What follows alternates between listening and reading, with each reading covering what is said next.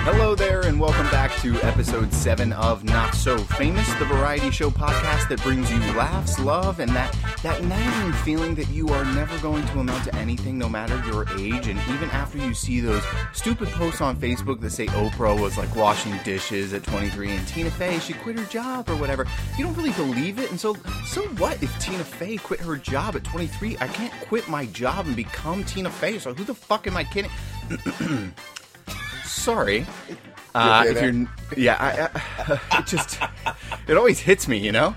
Um, if you're new to the show, welcome. We're happy to have you. Before we get started, I, I just want to thank you all for making this show possible by lending your time and your ears, and remind you that this show is for you. It's a long show, but it's not necessarily made to be listened to all at once, so feel free to jump around so you can listen to the segments that you love and skip the ones that you don't. Now, without further ado, let's jump into our Crisis of the Week with Marcus here on Episode seven of Not So Famous. Marcus, what you got for me this week? So, bud, so I was on Facebook, um, mm-hmm. you know, as as one does, uh, trying to escape from the craziness of the week. And I got special permission from my friend, uh, Mister Jonesy Stark, uh, old college buddy. He posts, uh, occasionally he'll post something really profound online about just, you know, just about mental health, um, mm-hmm. uh, because he himself is trying to get better about, um, advocating for himself as far as his own mental health. Sure. Um, so I love, I love seeing his quotes. I love seeing what he's going to post. And, um, the one thing that he said this week was, uh, stop triggering yourself, protect mm. your energy. Mm. You don't have to engage in every conversation. You don't have to participate in every fight you're invited to. Uh-huh. Sometimes self-care takes the form of silence and shutting out the stimuli. And this is That's something, good. Mitchell. Right? Right? Um, this is something, Mitchell, that I, I kind of live by. Um, as far as I, I'm not, I'm not the type of person that is going to immediately get in your face. Um, You know, just because I'm like, you know what, there's no point. Um, either we're going to get into an argument and nothing's going to get solved, um, or regardless of whatever I say, you're going to still feel like you're right. So you know mm. what? I'm not going to fight you. Let's just do it, get it done with, so that I can be by myself. Mm, mm-hmm. Um, and I just, uh, I just wish that more people would, and, and, and, and, to, and, you know, to be fair, that's not something that you should always live by one hundred percent. Of um, course. Some, sometimes you do have to, to speak up and, and advocate for yourself. But at the same time, not every fight needs to be fought.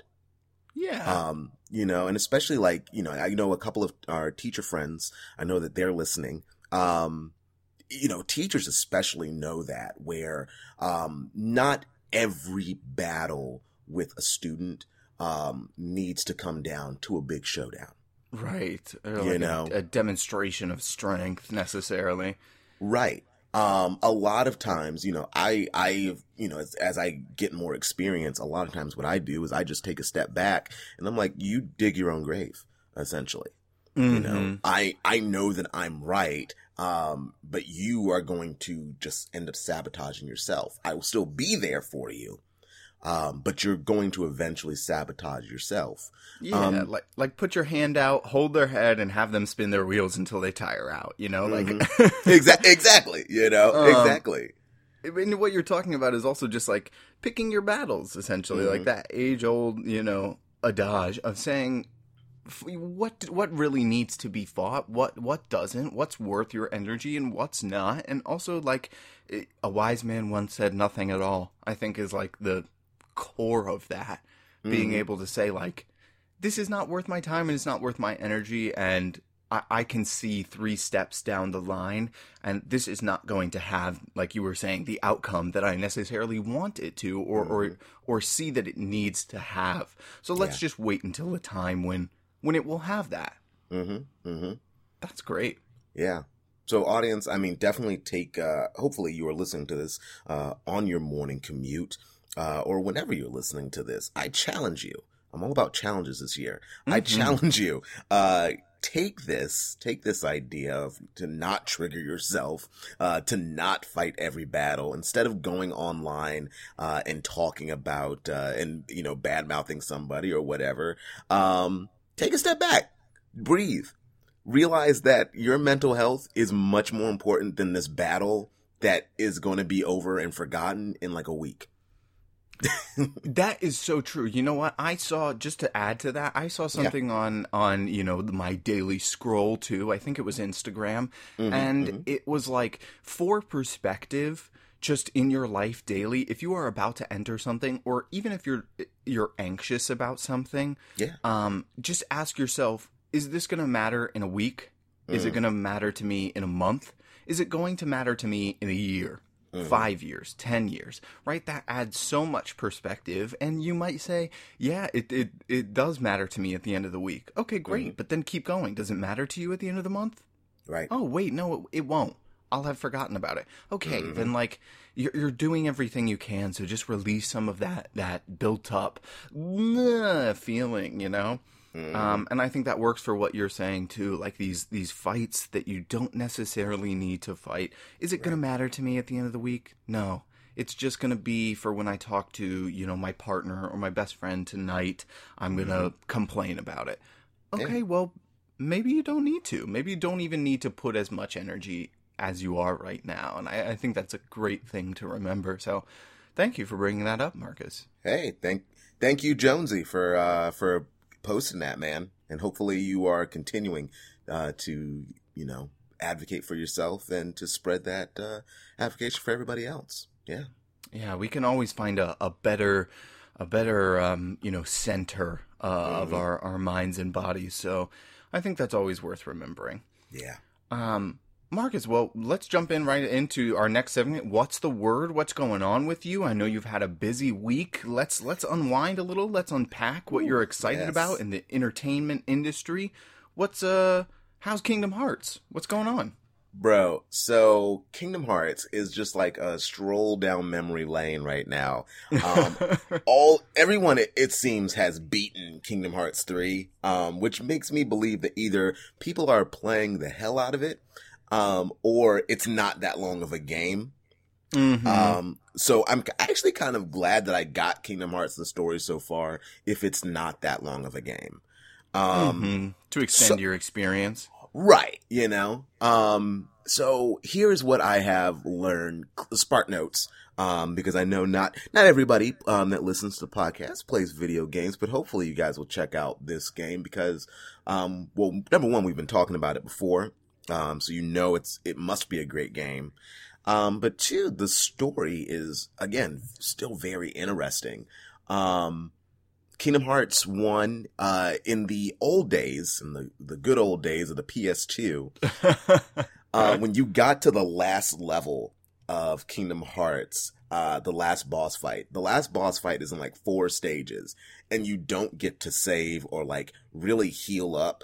Um, you kind of have to like, you go into it with everything you need and just hope that you have enough skills, um, and H P, uh, or health points for those of you who, who don't speak nerd. Um, so many people are like H P. Um, you just head into it and you pray really hard and you right. hope that you succeed. um, but that is about it. Yeah. Um, because in the old days, you, you couldn't, uh, uh, sa- you, because you couldn't save. If you lost any of the four rounds, um, then they, the game would just like start you over from the beginning of the boss fight. Uh, yeah, which is a horrible, that's a horrible, horrible marketing point, um, for this epic game where this, uh, you know, you finally get to the bad guy and, um, your boss fight is not only four levels long, I think it's more actually, um, but four levels long. And you, uh, if you lose, we start you from the beginning. Have fun. Yeah. Have, hey, it's a game. It's a good game. Um, but they, they modified it for the, the re-release, uh, where, so if you die, which when I first died, I, Mitchell, I was so angry. I threw my controller down. Um, I was going to say, I think actually Kingdom Hearts was the beginning of, like, the rage quit. Like, I think that we can trace oh, the I source of the rage quit back to Kingdom Hearts originally on the P S two. That's where it began. I, I definitely, I know it, I know that's where I first started rage quitting. Um, and I threw it down, and then the game started up again from, like, the, from, like, the same spot, like, before the boss fight. Um, oh, not, nice. Not the beginning of the boss fight, but like I was like on stage two or something. Nice. So I was like, I can dig this so much. And I just, and it, and it restored all my health. Nice. Okay. Yes. So it actually gave you a better fighting chance. We love that. Mm-hmm. Mm-hmm. Exactly. Um, so that was cool. Uh, I did play Chain of Memories, um, which was the Game Boy Advance game. It was, um, as horrible as I thought it was. Um, I never beat, I never beat it on the Game Boy Advance because it's a Chain dumb of game. Tragedies. Oh, dude. Who takes a game, right? An audience, and let me put in perspective for you. So the first Kingdom Hearts, you basically press the X button. You might press a couple of other buttons, but like if you want to fight, you got to press the X button. In Chain of Memories, they've changed it to like a card game. So you have to like do combos with the cards, but like sometimes, but like you have to like also build your deck like you're playing Magic the Gathering. Um, and you Pokemon, have, dude, I spent two hours one day just building a deck to beat one boss that they were like, yeah, you're not going to be able to use this combination for all the other bosses, but for now, this should be this guy. Pointless. Right, exactly. I was, pointless. Dude, and so I you know, I, I played the game and it was it was okay. Uh then there I there was uh, another game that came out. It's called three fifty-eight Days Over Two, which is a very complicated, convoluted title. Um Which and was that was also a card game because that's what people are screaming for recently. They just want card games. Like, they just want, they're like, make Red Dead Redemption two a, a live action card game. What the fuck is it? I cannot believe that. I'm still not over it. I'm sorry. Dude, I'm just it like, was... I, I want to play Modern Warfare as a, a card game strategy based live action. What the fuck? Right, right. It would be better. Like, if it was, if it was turn based, like, you know, like the opponent gets to go, I get to go, opponent gets to go, like a real strategy game, mm-hmm. I feel like I wouldn't have been angry. I feel like I would have maybe liked that for like a change. Mm-hmm. Um, but it says something that we got to Kingdom Hearts three and they've never done the card-based thing ever again since Chain of Memories. They're like, this I wonder, was a dumb idea. I wonder when it was released in this like grand scheme of everything. Like, uh, we have to look that up. But like the, mm. the when it was released, because they might have been like competing with like Magic and Pokemon and like Digimon oh, cards yeah. or something, you know, and being like, oh, people love this. Like they're playing it in high schools and middle schools everywhere. Like we should create our own cards and like people would love them. People would buy Disney cards, right? And everyone was like, we fucking hate this game. And they were like, okay, we're just going to silently disappear into the night. Sorry. Actually, um, I think it was around Yu-Gi-Oh! I okay. Yu-Gi-Oh! Was popular then. Yeah, so that makes sense. See, that, that, that lines up. That at least, like, plays out in my mind. But mm-hmm. I'm glad they learned their lesson. Jeez. Right? So uh, I played. So then there's another game that's a movie. Um, it's two hours. Basically, it just explains why the side character, not the main character in Kingdom Hearts two, why he has two Keyblades instead of one Keyblade.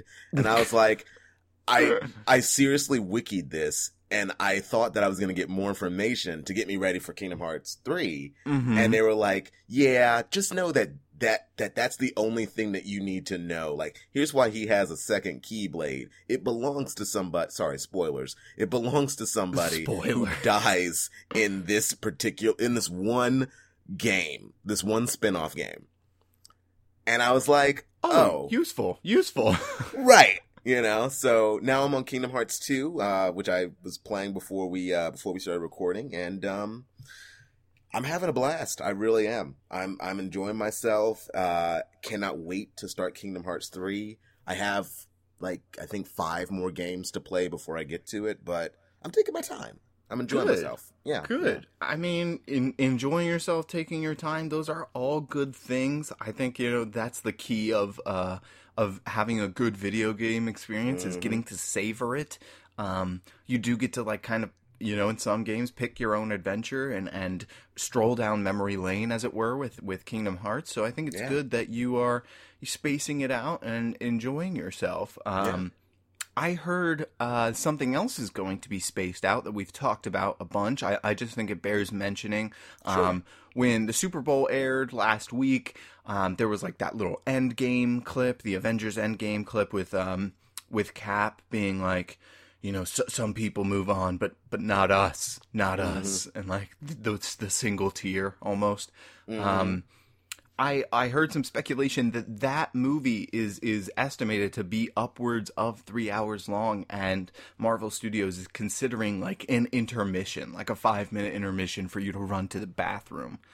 Um, which, I mean, I'm excited about. I don't know how you yeah. feel about it, but I think that it's it's the culmination of over ten years of storytelling. Right. Um, which, even if you're not, you know, following the Marvel movies, I think um, it, it's it's worth mentioning in the fact that they're they're giving, you know, leeway where we where we need some leeway, right? Like mm-hmm, saying mm-hmm. this is where we need to take our time um mm-hmm.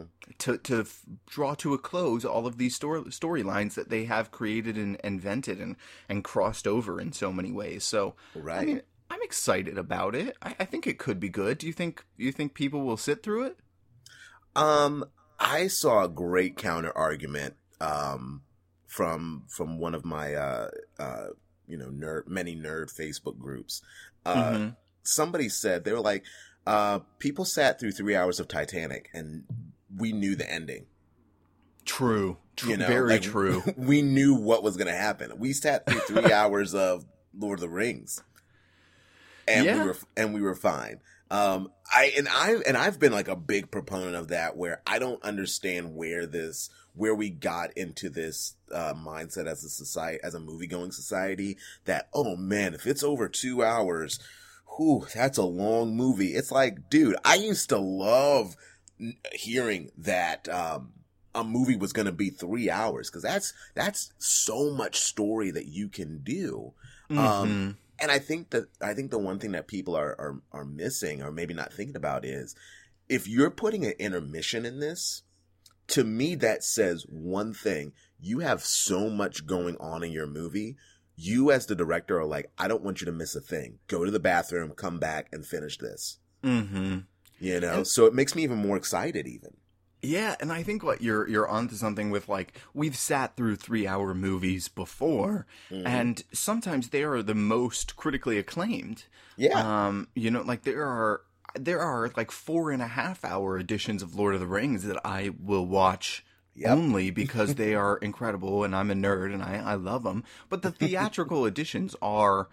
are three hours and mm-hmm. they were up for crazy amounts of, of Oscars and things like that. And yeah.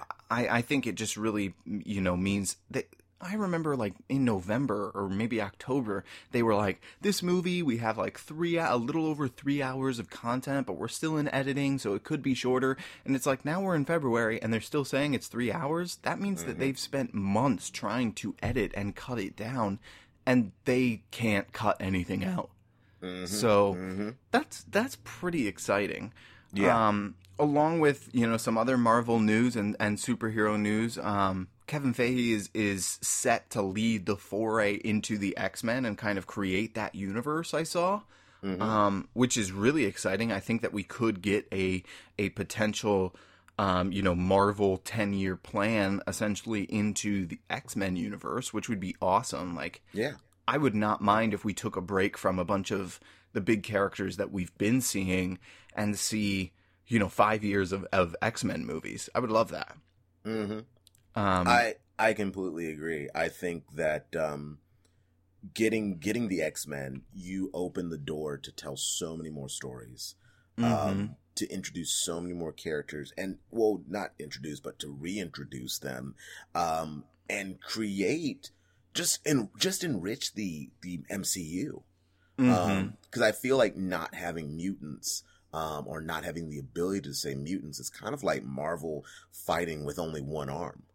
Mm. You're missing out on a lot of big storylines that would involve the mutants, and you can't use them. Yeah, and it's especially in our uh, world of like social justice and diversity mm. and the Me Too movement. I think the mutants are such a huge part of that. I mean, that's why, in some part, I think that they were invented to champion some of those uh, social justice fights of like, no matter what background we come or how we are born, we all share a, a certain sense of our humanity. Mm. And I think the world could, could need some good storytelling uh, uh, of that specific brand of story right yeah. about now, um, which I'm really excited about. Um, yeah. Oh, yeah. Speaking of... Uh, we are just moving right along. I'm there's so much to talk about. There's so much that's being released, so much that's happened. Yeah. Um, speaking of, you know, like diversity and things like that, with uh staying right along with Captain Marvel, which I am just I'm so excited to see Brie Larson kick some some Skrull ass. Mm-hmm. Um mm-hmm. Oh yeah. It is set to, did you see this? It's set to be the first Disney Plus only streaming uh movie. Following its release, so like it's not going to come to Netflix. All of that is going straight to Disney Plus. Mm-hmm. Mm-hmm. How do you I, I, how do you feel about that? I'm I I just there's so many streaming services. There are, but you know what's going to end up happening is we eventually are going to have to pick and choose. We're not going to be able to do all the streaming services, um, and they all offer like such great stuff, you know. I mean, mm-hmm. um, I, I posted in the uh, the Popcorn Prattle Facebook group. I was just like, "Hey, like I'm probably gonna get uh, Amazon Prime because The Boys is coming out." Oh, um, I did and, see you post that. Yeah, yeah. The trailer looks amazing. Um, it looks so good. But you know, it's like, do I drop Hulu or do I drop Netflix? Um, I know I probably want Disney Plus. You're talking, you talked last episode about, uh, the D C streaming service mm-hmm. and how, you know, how you've like actually really enjoyed it. Um, mm-hmm. I want to check it out because there's a lot of content, especially with the D C cartoons that I have not gotten a chance to see yet. Mm-hmm. Um, but I, and I know I want Disney, like I said, I know I want Disney Plus. Um, but I think this is a smart move on Disney's part. I think that the only thing, the only thing that they need now is, uh, which I'm guessing is coming after Endgame, we need more information on their original content. It's it can't just be, um, you know, like we're gonna put our, our Disney Vault on there. We're gonna put the all the Star Wars movies. We're gonna put uh, all the Marvel movies. It's like no, no, no. We need to know original content because that is what. I feel like Netflix and Amazon Prime, I feel like that's what edges people out is their original, you know, Oscar winning um, or Oscar nominated original movies. Yeah, I think you're right. And I mean, I think it is a smart move, even if only um, from like a business standpoint. I yeah. mean, they, they need to just because there are so many streaming services. I think it's about time. But mm-hmm. I, I think you're right. And I think that we can look forward to some of that. I mean, following the cancellation of some of these series um, on Netflix specifically, those like the Daredevil season three was arguably the best uh, in the entire line. Like oh, I would absolutely. say I've enjoyed it the most out of all of them. And it, it felt truly like the culmination, like we've been talking uh, about, of really good storytelling over a really long amount of time. Um, mm-hmm. But those are, have been continuous, you know, great sellers for the Netflix platform. Right. Um, and same, you know, with a lot of the Disney movies, like I actually might see myself dropping Netflix and going to Disney Plus because the cool thing about Netflix is that, like, you know, we've we've seen, uh, you know, Solo come to Netflix. We've seen right. Black Panther come to Netflix. We've seen, oh, that's where I'm going to get to watch the new season of Punisher. If that all moves to Disney Plus, mm-hmm. that's where my money's going. Right. Um, I also think it will be important to find, you know, like the deal. I'm sure that there will be something, depending on the release date, of... Mm-hmm. You know, like a uh, some sort of holiday deal. That's what happened with D C. Like they, mm-hmm. they got steady users, but then they started to drop off. And so they were like, it's the holidays. It's three ninety-nine a month for three months. And I was like, okay, now it's worth it. Right. Like four bucks. Right. That's a Starbucks coffee. Mm-hmm. Um, so, you know, I, I think that there will be something like that, and they will certainly be competitive. It's not like Disney is, you know, struggling for money to get by. Right. um, so hopefully it will be reasonably priced. And I, I honestly, it is my prediction that Netflix will see a serious drop off, especially because they just announced a price increase. Yeah. Um, yeah. It's like thirteen ninety-nine now or something a month. Um, mm-hmm. If Disney Plus comes out and it's like seven ninety-nine, I'm going to be like, done, switched. Right, of course. Snatched. You know, this kind of reminds me of the uh, the Monday Night Wars um, that w that W W E and W C W went through, um, where just to compete with each other, they were doing crazy things on both of their shows. Um, so really, for us, the consumer... This is kind of like, oh, this. I feel like we're going. We have the potential to see such a boom when it comes to Netflix. Like, what are they going to do to compete? What is Disney Plus? What is D C? What is Amazon? What is Hulu going to do? Um, I mean, I we are going to have to choose, but in the meantime of choosing, um, we're going to get some kick-ass content. Yeah. I mean, I'm hoping. Yeah. Competition is the, you know, heart of American business. Mm-hmm. Um, and I think that it, it works for the consumer in this sense. Like, there mm-hmm. is so much content, and you can talk to your friend who has the D C service and be like, what's on there worth watching? Or yeah. I think this will also lead to a great sense of community in that, like, Marcus, come over and I'm going to Google cast it, like the, the D C st- streaming service onto the T V so that we can watch the cartoon that you haven't seen yet. And I'm going to come over and we'll watch Disney Plus on your T V. Like that, that kind of community, I think, is what this content is all about. And really reminds me of like that argument of like, people aren't going to the theater anymore. Yeah. Because like, there's not necessarily original content that's coming to the theater as frequently as it is coming to the small screen. Mm. So I'm excited for the watch parties and all sorts of things like that. Um, I think it's going to be a good time for, for the small screen. I'm excited. Oh, yeah, most um, definitely. And speaking of community, didn't you just record for um, our, our third podcast in, in Shenanigans Incorporated, Roll Initiative, recently? Yes, I did. Um, How was it?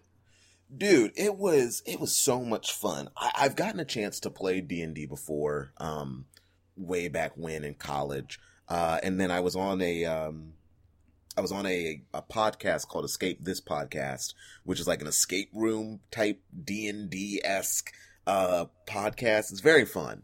Um, cool, but yeah, but Roll Initiative, I feel that is that is the one that is definitely getting me hooked into the D and D train. Like, I'm finally buying into the hype, um, mainly because number one, uh, Sam Fulton, who is the host slash dungeon master, um, not only a good friend of mine, uh, but is also very patient.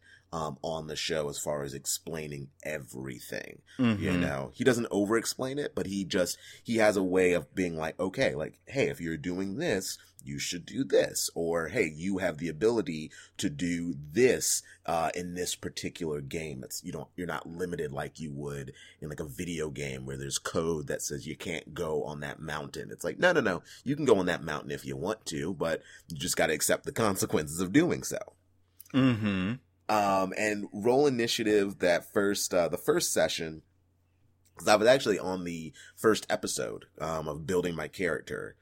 And so we started our first session. Um, and it is, it was so much fun.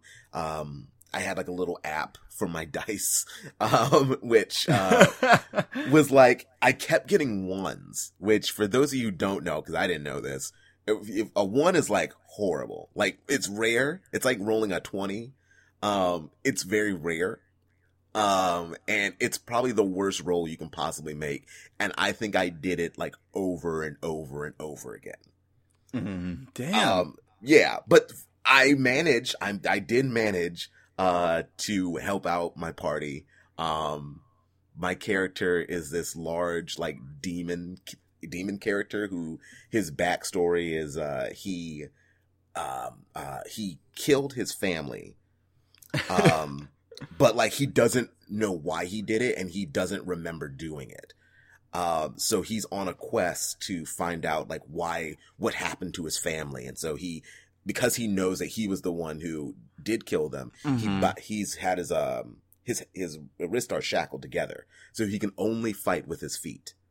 Oh, yeah. So and he's did, like he's like did, this demon monk character who does kung fu. Did Sam give you this backstory? Like, did he write this out, or did you no, do I, it together, or did you write it, or?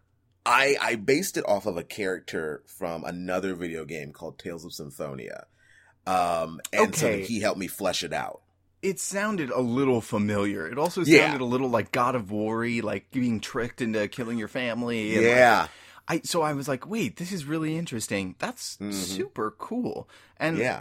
I don't know if our listeners know a bunch about D and D, but it's kind of like... Um, Uh, a community board game that's been around for forever, but it's not really mm-hmm. a board game. You kind of just like pick where you're going, and and someone leads you through a like choose your own adventure path depending on what you roll and what mm-hmm. your um you know like assigned powers or abilities uh are. There are going to be certain people like, you know, maybe Marcus, your character is more bent on um like fighting, or I don't know what abilities you have, but there's going to be someone else that is going to be less fighting, uh, you know, tracked and more like healing based for the right. party or, or something like that. Um, mm-hmm. Those are really interesting campaigns. What, what happened? What was the like adventure, the, the adventure so, that you guys chose to go on? So it's going to be a continuous, uh, adventure. So we are just getting started. Whoa. Um, Yeah, um, he's got like this whole world like built up. Like he knows, like several episodes down the line, like what's gonna happen. He's like, you guys aren't gonna get to the main quest for like a very long time. Um, I love that. Which is yeah, and it, and it's nice because you know if you're if you you know like you said, like a lot of people that are listening might not know what D and D is. Um, he he ma- he's making this so that way anybody can listen to it, and if you're a newbie or if you're experienced, you can listen to it and be like, oh, okay, I get it. Like, proceed. Um, almost like an audio drama. I was going to say it seems like, uh, you know, uh, listening to a story in real time. Yeah, yeah. Listening to, um, like, a book that unfolds with people actually playing, you know? Exa- exactly, exactly. Um, but he, um, but this, uh, in this first session, we are on a quest to, we are in, like, a cave. Mm-hmm. And because I don't want to spoil the the first episode, um, but we, um, or sorry, the the first session, but we're on a quest to go into a cave, and we are looking for uh, ne- uh, this necromancer's treasure. The necromancer is dead, uh, and of our course. party of th- yeah, as as necromancers do, typical. Um, and our party of three, um, me and two other guys, we are going to uh, to loot this cave, and hopefully we do not die. although you, although because I mentioned that I, I roll a lot of ones, you can only imagine uh, the shitstorm that we get into. Bum, in bum, bum. uh, dear God. But see, that's so interesting because like you could have breezed right through that cave if you had been rolling, you know, sixteens, twenties. But, oh, yeah. But you didn't, so it kind of led you on a different journey, and that's going to change week to week as as party new party members are introduced and such like that. Mm-hmm, um, mm-hmm. Fuck, I got to get working on my character. I know, I know. We, I, I told Sam about you. I, he was like, he's like, yes, please let Mitchell come on the show. Um, so you are you are getting a formal invitation. Um, and if you if you listeners would like to listen to Roll Initiative, because again, they are just starting out. Um, so they're just like starting to get some traction, um, but definitely help them out, much like you've done with Not So Famous, much like you've done with Popcorn Prattle. Um, every subs- every subscribe, every like, every rating, um, definitely helps out and makes people realize that Roll Initiative is definitely a podcast that you want to listen to. Comes on uh, weekly, so on those weeks when you are listening to Popcorn Prattle, you can listen to Roll Initiative. Those weeks where you're listening to Not So Famous, guess what? Right after Not So Famous, check out Roll Initiative. Um, mm-hmm. And matter of fact, the first session, sorry, shameless plug, The first session of Roll Initiative is uh, this Sunday uh, for our um, after our Butter Bowl on Popcorn Prattle. So mm. you get a little movie news, and then you get to have that first session where I make an ass out of myself and roll ones. Hey, but that's great. And I mean, don't don't be sorry for the shameless plug. I think it is, you know, we're on episode seven here at Not So Famous. Yeah. You guys are booking along in Popcorn Prattle, keeping that steady, steady, you know, back catalog of episodes. Roll yeah. Initiative, we're just getting started. I just want to take a second to say thank you to our listeners if you've if you've made it this far and you haven't skipped past us because you mm. hate all of our segments. Um, they hate everything. They're like, uh, yeah, Mitchell, I always listen to your intro and then I skip to the end because it's just really nice to hear you say goodbye. Um, we love you too, listeners. Um, right. but but truly, I mean, thank you so much for all of the support that you've mm-hmm. been giving to us and, and throwing into, you know, all the various Facebook, uh, you know, pages and groups and all of that stuff. Every every like, every comment just brings joy to my heart of, you know, the establishing community, establishing the artist's way. Um, yeah. When I see, you know, Marcus post something or one of our other producers post something that gets a bunch of likes, I'm like, oh, this just this is making other other people's days, and it's making my day because of that. Um, mm-hmm, mm-hmm. And, and we can always, you know, help out and hit that subscribe button, give us a review, tell us what you want, tell us what you don't want. Um, and along those lines, you know, if you're listening to this and you're suddenly thinking about like, what would my D and D character would be, you know, for Roll Initiative? I wonder what I would play as. Um, hit me up in the comments, post on, you know, this episode, send oh, me yeah. a, a message and say, Mitchell, I think you should be this kind of character. Or I think that you would be, and I'll, I'll roll it into my, uh, initiative for my new character. See, hey, I see what he did there. Hey, they're like, God, this is why we skip. I hate the puns. All right. I'm done with the puns. Um, oh, I had a, I had a bad one on Popcorn Prattle for Not So Famous. I don't know what I, I can't remember what I said exactly, but I was like, not so, I'm like, it's like, you know, we're like famous, but not that much. Not so famous coming up this week. And Lindley was like, dear God, please stop. That's not even a pun. That's just like bad wordplay. Marcus, and I, I like, love you. You're I was like, trying. I know Mitchell's listening and he's probably like, oh God, please stop. Please I just remember like taking off my glasses slowly. And I was like, ah. I mean, at least he's going for it, right? Like at least he's trying in some sort of sense. Um, I committed. You, and that's that's all we can really ask. Hey, um, well, that's great. I'm so excited to to listen to Roll Initiative, and hopefully, we're gonna have a great, you know, kind of host of things on, you know, Shenanigans Incorporated. We'll be able to hit all of our points. We're we're really spreading out. We got movie news. We got Not So Famous. We got this D and D specialty show. I'm I'm pumped. Yeah. Right.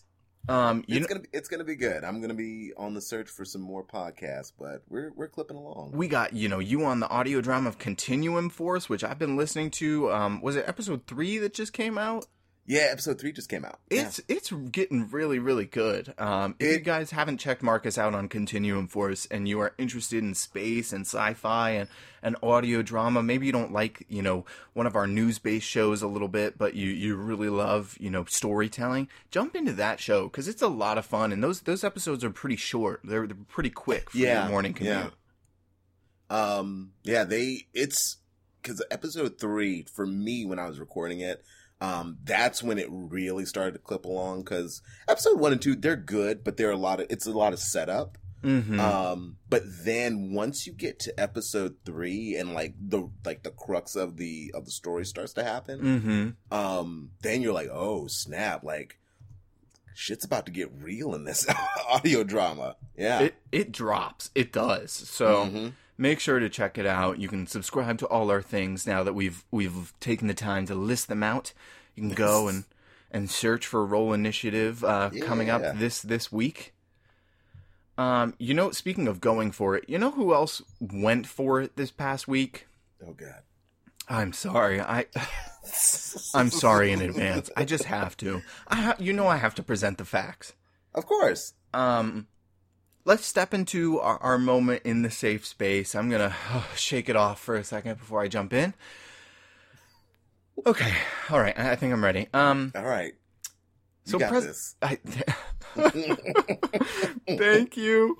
Um, President Trump. God, it just still feels weird saying it. Um, it doesn't feel real, does it? No, we're three years into it. Did I tell you, like, the other... the three Has years. It been three years? Dude, we're coming up on three years. Yeah. um, I still remember a student told me one time. I'm sorry. I remember a student told me one time. They were like, Sally, it's only been a year. I said, a year?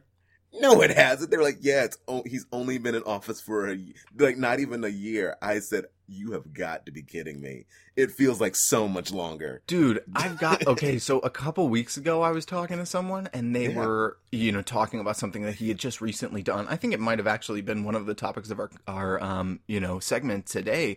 Yeah. Um, it, it was like, he was like, oh, he just did this and blah, blah, blah. And I was like, I can't believe we have to deal with the possibility of him becoming our president. And they were like, what?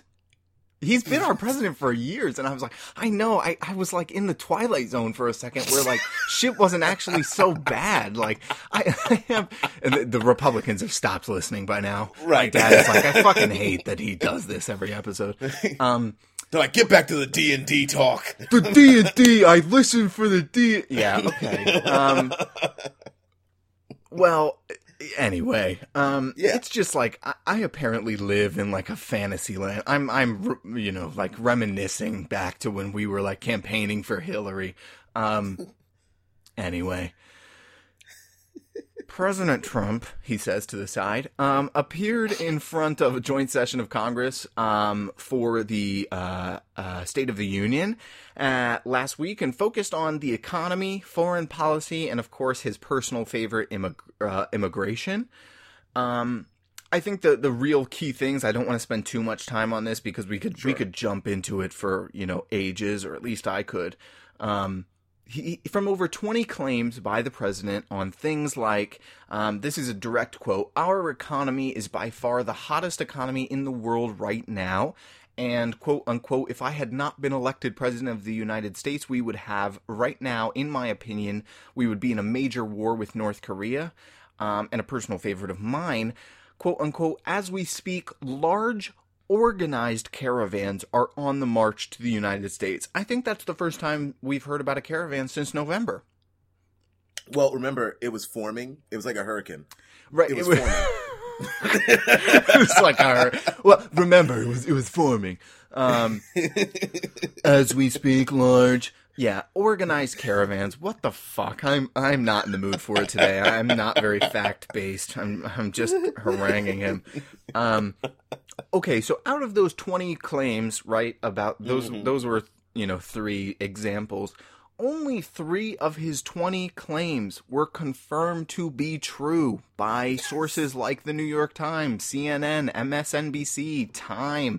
I even went and found a Fox News, you know, fact checker, and they were like, mm, "This might be a, like a little misleading." Damn, um, even Fox said it was misleading. Bruh, seventeen. seventeen of the statements were confirmed to be uh, exaggerated, misleading, or flat out false. And if you doubt me, if you're like, Mitchell, it can't be that much, possibly, I, I challenge you, just like Marcus has been challenging you. Um, they all have similar articles. If you just go onto Google and say State of the Union Fact Check twenty nineteen, tons of different articles will pop up and you will be able to cross-reference like I did and find like, okay, this element of this statement was true. There are caravans, you know, marching north. They are not marching to the United States. They are not organized. They are not that large, considerably speaking, and, and you know, comparatively speaking. Um, so you can kind of deconstruct those comments.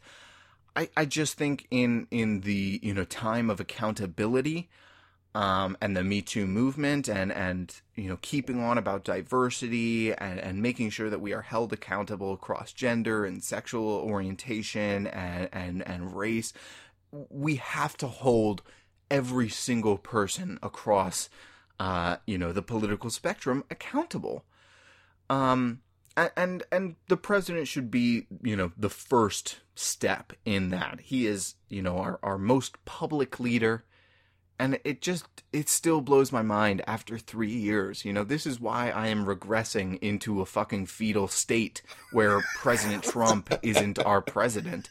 Because mm-hmm, mm-hmm. It, it just still blows my mind that he is making shit up on such a large scale. Yeah. Okay. But, and nobody, and nobody, uh, well, I won't say nobody, but I feel like it's weird to me that his base, no matter what he does, will, they never turn away from him. And I just, I don't understand like what, what loyalty they have to him, whether it's the people, whether it's the Republicans on Capitol Hill, or if it's, you know, or if it's, if it's his grassroots base. I don't understand like what is the appeal? What is the loyalty? Um, because to me, he's not doing anything for anybody except for making it harder for the common man to get his paycheck and to feed their families. Yeah. That's the only thing that I'm seeing. Yeah. So. No, truly. And I mean, I think at this point in my mind, I think it's just stubbornness, like good old American stubbornness, um, mm-hmm. being like, well, I've supported him this far. Like, right? I mean, yeah. if you supported him through some of the shit that got him elected that was found out during the campaign, you're going to support him through this. When he says it's the hottest economy, they don't need to fact check. They're like, yeah, I trust him, right?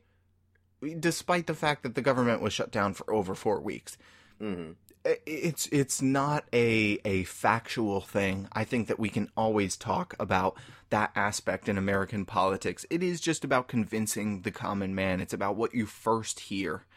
Yeah. Um, and that's what he's always been good at, um, yeah. kind of skirting scandal and not giving a shit about what's said about him, because he is, for some reason, we can only trust him on as the like reputable news source about himself. Which has never been true and never mm. will be true. Um, right. Speaking about things that are true and not true, um, and other scandals, I know you said you wanted to talk about this. We listeners, we signed on and, and started talking about what we were going to talk about today and, and record on this episode. And Marcus said, please, please tell me we are talking about the blackface scandal happening in Virginia right now. Um, so Marcus, I mean, I, I have a lot to say and a lot to, right. to talk about, but please, why don't you, why don't you get us started here on the Virginia governor, uh, blackface scandal? Okay. So here's, here's the thing. All right. I mean, I'm, I'm gonna let, I'm gonna let Mitchell, I'm gonna let Mitchell give you like the, the cold hard facts, but um, let me give you like the poor man's rendition of what I, what I experienced throughout this. So the po' boy's blackface scandal. Right. Oh, Jesus Christ. I um I woke up I wake up in the morning um feeling like P. Diddy. Uh and I'm listening to my I'm listening to my Amazon Echo, and I hear I and I listen to like the Daily Show and my flash briefings, right? Mm-hmm. And Trevor Noah is is talking about this scandal, and I'm like, oh, okay. And so basically this is what I heard. Uh, the governor has a picture of him as like either he's in blackface or he's a K K K member. Either way, you lost. Things aren't looking great. Right. You know, like regardless of which picture you are, uh, you're basic. Um, and so we, and so I'm listening to it and then like, okay, uh, he apologized one day. And then not twenty-four hours later, he said, but neither picture is me. He was like, it wasn't me. I'm like, we were like, what? What? Then what were you apologizing for? I was apologizing that you found the picture. So it is you? No, it's not me. It, which it feels a little Trumpy, right? Oh, oh, absolutely. We are in, as my mother says, we are in the age of Trump. Okay. It's like uh, uh, Governor uh, Ralph Northam, I'm looking at an article. This is one of the ones that I have for today. Says he has no recollection of appearing in a racist yearbook photo, despite acknowledging on Friday that she was one of the two people pictured in the fucking image. The photo shows two individuals, one dressed in blackface and another member uh, of the Ku Klux Klan in nineteen eighty-four Eastern Virginia Medical School, which I cannot believe, first of all, that like in nineteen eighty-four they were like, it's fine to print, put it in, put it in the yearbook. I want to remember that forever. Right. And then literally on uh, Saturday, he said he was not the he was not aware the photo appeared. Uh, it's clearly racist and offensive, but I do not believe that I am either of the people in the photo. Mm-hmm. What the fuck? It was just absolutely ridiculous. And then he came out and was like, you know what? I was sorry. Uh, I still am sorry. Uh, I have made uh, significant progress in how I approach these issues now as governor. What? What? What? That was unplanned, folks. I was like, that, I didn't even know that. Yeah, I'm just reading some of these quotes from him, and I'm like, I just cannot believe. Um, and you, oh, I can't even read this next one. Look it up. Look up the whole scandal if you're if you're missing it. And yeah. I'm sorry, Marcus. You can continue on your your your your poor man's version. No, no, no. I no. I was just gonna. I was just gonna close with. Um, they were talking about what to do with him afterwards, mm-hmm. and then they were like, "So we're gonna get this other person who's like next in line." Yeah, Lieutenant Governor Justin Fairfax. Right, but didn't something just drop about him? Two sexual assault allegations dating to two thousand and two thousand one. And then the next thing is the slow clap behind.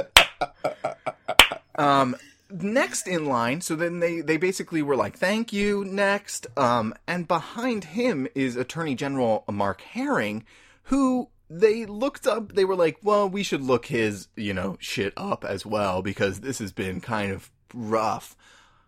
Virginia uh, Attorney General says he dressed as a rapper and wore quote-unquote brown makeup at a nineteen eighties party. What? Yeah, it's like, th- thank you, next, thank you, next. Okay, surely the third guy in line, right? Like, he'll be okay. Thank you, next. Um, and the big thing is, so all three of those politicians are Democrats. Um, and then the man who would assume the governorship if all three of them step down is the G O P House Speaker Kirk Cox, which leaves, you know, people, uh, supposedly in, in a weird question that they found kind of hard to answer. Um, and, and one that they continue to address, like, yes, these men politically and publicly might have, you know, taken strides. Like, even if we believe the governor, um, Northam, saying, like, he's he's done really well in addressing these issues as governor, does, mm-hmm. does that, you know, push push away the fact that he appeared wearing blackface in nineteen eighty-five? Probably not. Um, even if it... you know, portrays the fact that, like, or moves along the fact that three men, three Democrats have to step down and al- and allow a G O P member take the governorship. Yep. That's what I th- I think, personally, we have to do. Um, and, you know, the, the House Democratic Caucus said um, on Friday, just two days ago, that they believe that all three of these men should step down. Um, this is not a partisan problem. It's a problem for all Virginians and Americans, and basically that that these, you know, men have betrayed um, and broken the trust Virginians must have in their leaders. Um, they said, you know, that it, it is it must be our actions, not our words, that will lift up the voices that for far too long have been silenced and oppressed. Um, and, and they urged the men to to step down, but. I mean, literally just last night, this is, I have an article from N P R saying that Ralph Northam tells staff he has no plans to step down. And jeez. It's just kind of rough, right? Like, it's just, it feels against everything that we've been mm. pushing for. We're mm. holding accountability. We're saying Me Too. And these men have been fighting for it in their political careers. Great. Now it's it's time to step up, you know, and yeah. say... I did something wrong, and, and let's move on. Mm-hmm. Um, it's you like were, the you were Liam right. Neeson thing. Oh my God, which I you could know. go on about that forever. I saw, um, listeners, if you're not aware, the, the Liam Neeson was in an interview, and correct me if I'm wrong, Marcus.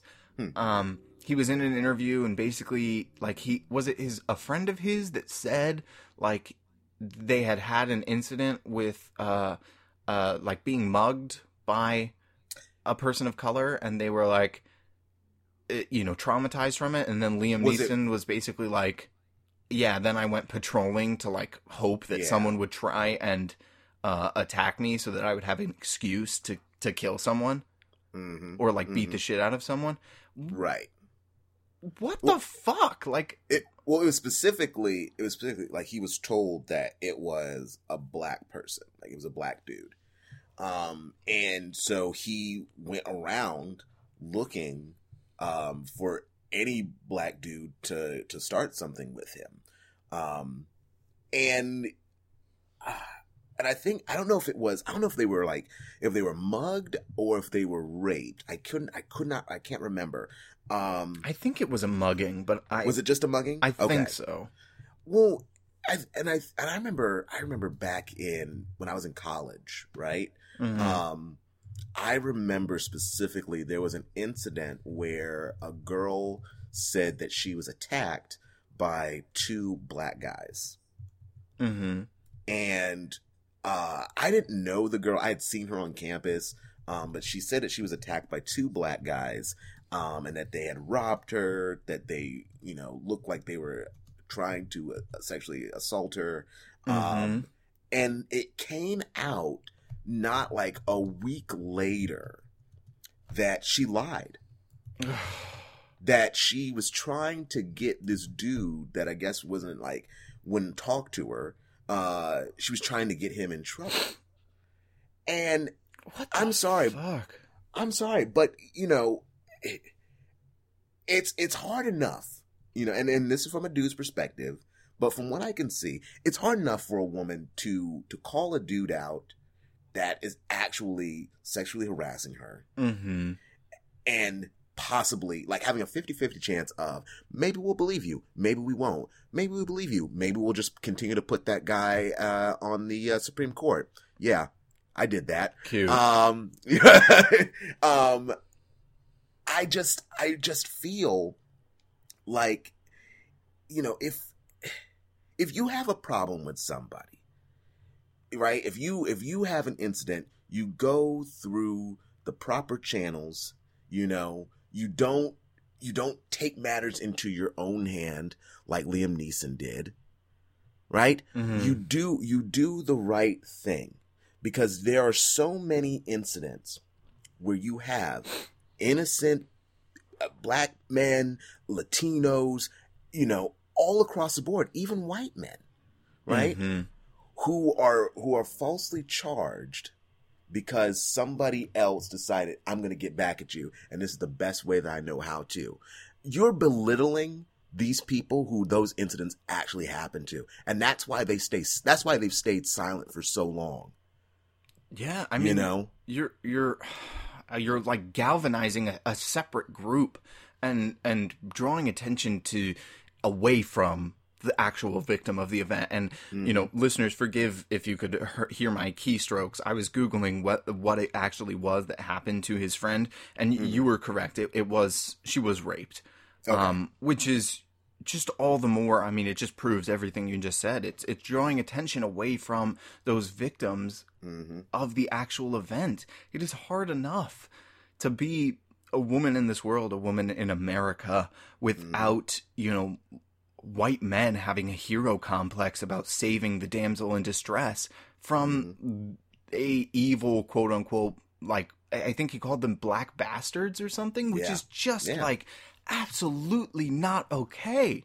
Mm-hmm. Um, mm-hmm. And, and like, I, I understand the anger. Anyone would feel that anger. And, and like you're saying, is, is pumped up about like, we need to change our world, but that's exactly it. We need to change our world.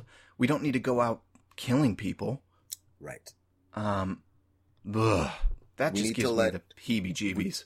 We, yeah. We need, like, Liam Neeson. If ima- Imagine what would have happened had Liam Neeson, you know, taken a second calm down, went through the proper channels. Because what if, what if he went to that neighborhood and something did happen? And he met someone who had no idea what, what his issue was, but maybe bumps into him. Mm-hmm. And what if Liam Neeson had killed him? Right? So now, not only do you not get the actual culprit, but now you've killed, you've killed somebody. You've ruined your life and you've taken the life of your fellow man. And why? Because you could not take a moment to breathe and just let, let the justice system work. And if it doesn't work, right? If it doesn't do what it's supposed to do, mm-hmm. that's, that's when we get up in arms. Right. You know, but you, you can't, you can't defeat, you can't defeat yourself going into the justice system before you even have, even, even let it work, try to work. Yeah. It, I'm not saying the justice system is perfect by any stretch of the imagination. No. But the only way that we're going to continue to call it out is if we, you know, again, drop that little ball through into like the little tunnel maze. And if it doesn't come out, you fix it. You right. fix it at the at where it, where the ball stopped. Right, but we need to be focusing, especially someone like Liam Neeson, who is a international movie star and has a platform for social change. You would think mm-hmm. that it, his first inclination would be to fix the system on a large scale, not like mm-hmm. blow up the ball that didn't come out right. You know, mm-hmm. like exactly. Which. I, I'm just exhausted from hearing stories like this. And of course there are, you know, multiple facets to this, and there are people defending him and people, you know, saying what he did wasn't right or, or certainly, but is that just because of the outcome? Is that just because he didn't kill anybody? Mm-hmm. You know, I, right. I just, it gets really, really tricky. Um, and I think we need to take a, a deep look at our actions and the actions of the people that we idolize and, and put up on a pedestal and pay, you know, millions of dollars per year to appear as our, uh, you know, champions, as it were, in, in film and T V. We just need to take a really, really hard look. Mm-hmm. Um, mm-hmm. Ugh, that just like, I right? need to take a second and breathe. Um, well, you're in the safe space. So you can do that. Thank you, Marcus. Thank you. Um, you know, it's getting harder to breathe though. God, I'm, I'm, I'm on it with these transitions, man. It's getting harder to breathe. Um, as NASA confirms that these past five years have been the hottest and most pollutant on record, with this past year topping charts and estimates to only increase in temperature as we continue to use fossil fuels. C N N even called it a screaming alarm bell to stop use of fossil fuels.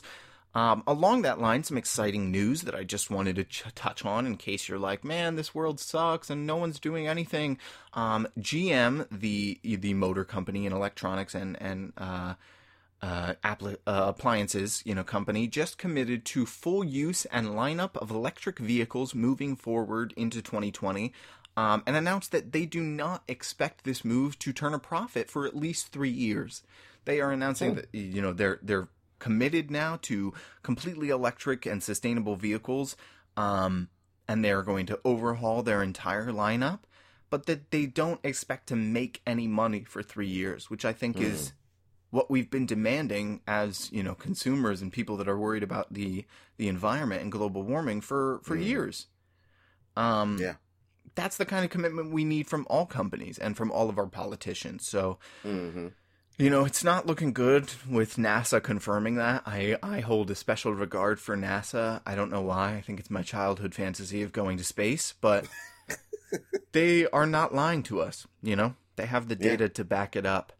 Mm-hmm. Mm-hmm. Uh, and speaking of data to back it up, measles, right? Uh, declared eliminated as a major public health threat in the United States almost twenty years ago, has reemerged, uh, reemerged, excuse me, this winter in the Pacific Northwest specifically, and other states where parents have relatively broad leeway over whether to vaccinate their children.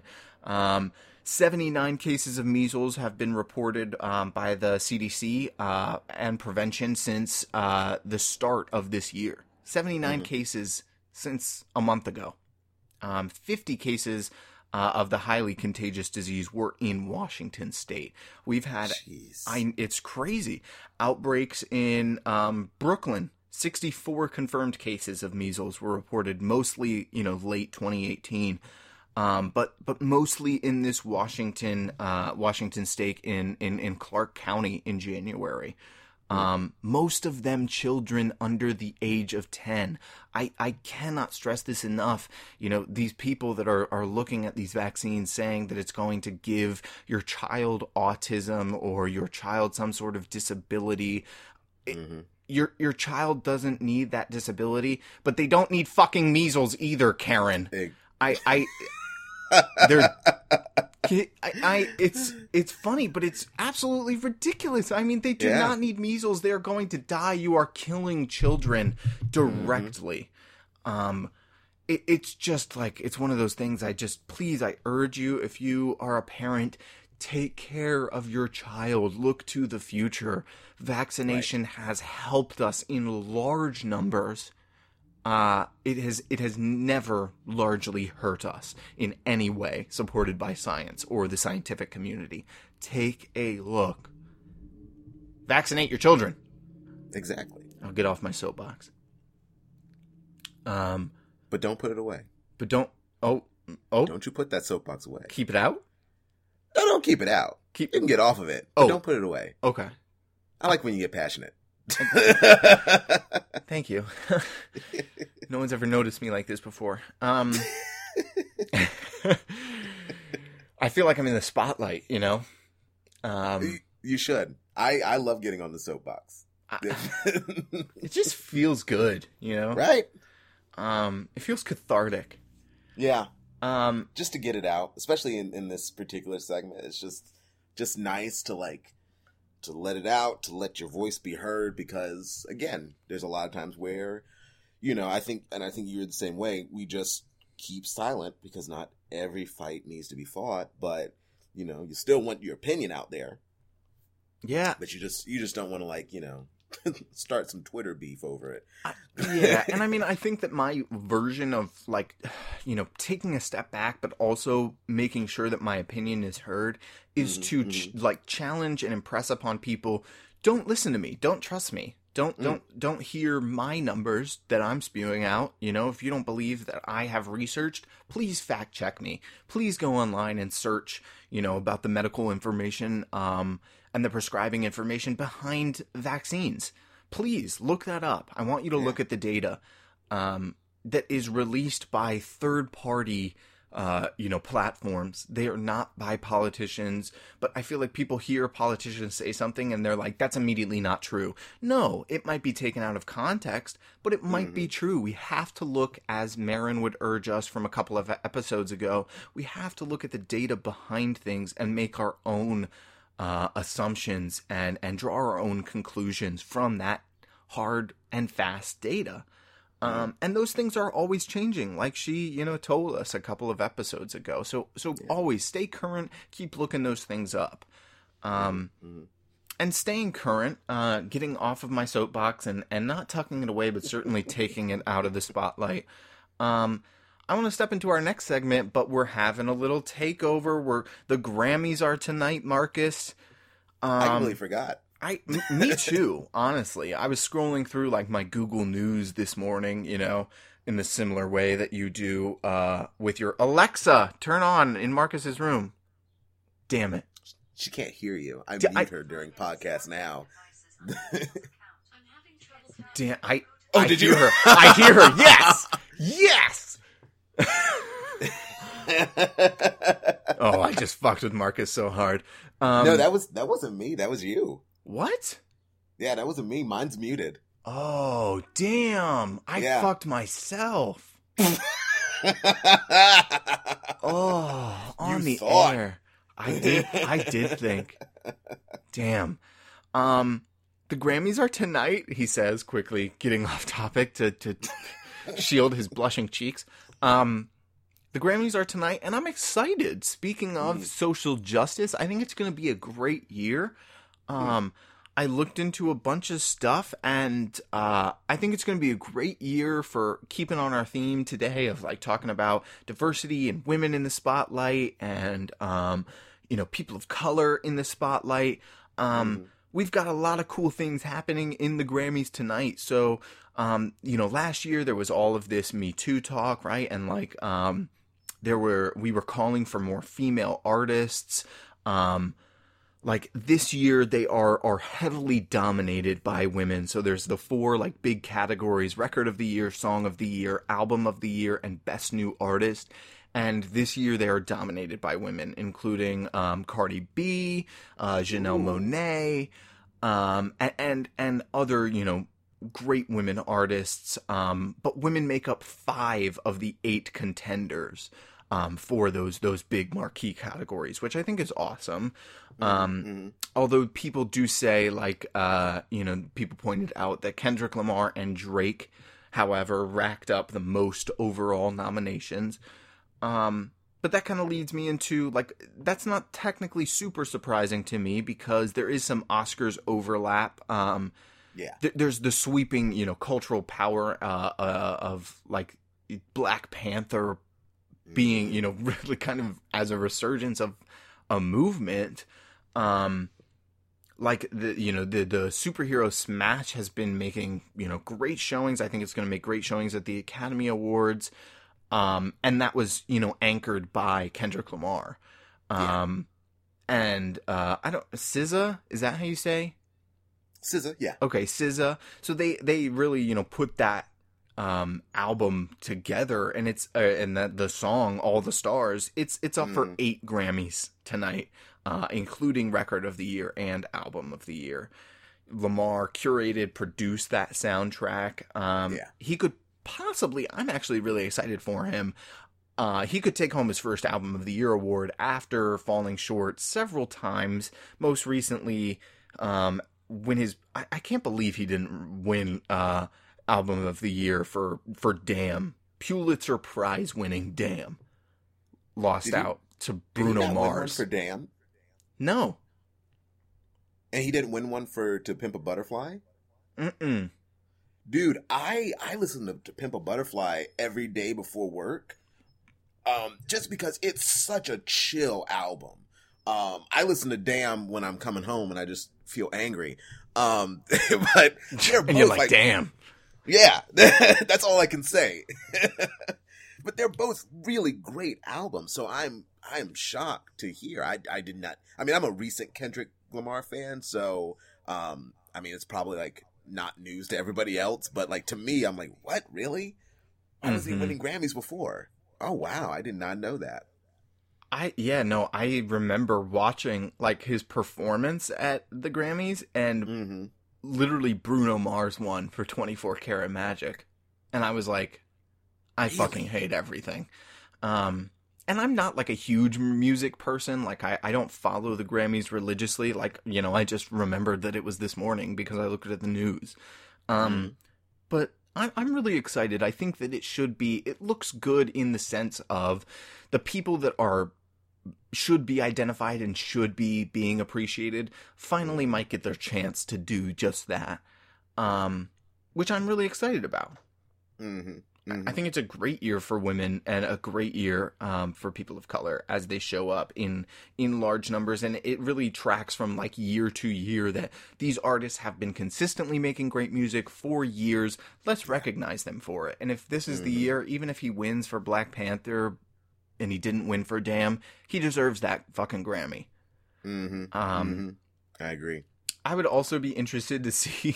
how Drake does, just because, you know, from our Spotify Wrapped portion of our episode a couple couple of weeks ago, Drake is my boy. Apparently. um, I, I'm excited. I'm gonna see that. Um, I also think while we're while we're talking about um, you know, the takeover, the the mm-hmm. Grammy takeover, I think we should mention some other um, some music artists that have done really well recently. I know you wanted to talk about Serengeti. I did. Um, Serengeti, for those of you who don't know, um, he's a Chicago-based rapper.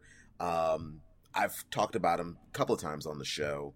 Uh, he recently dropped a new album called Dust.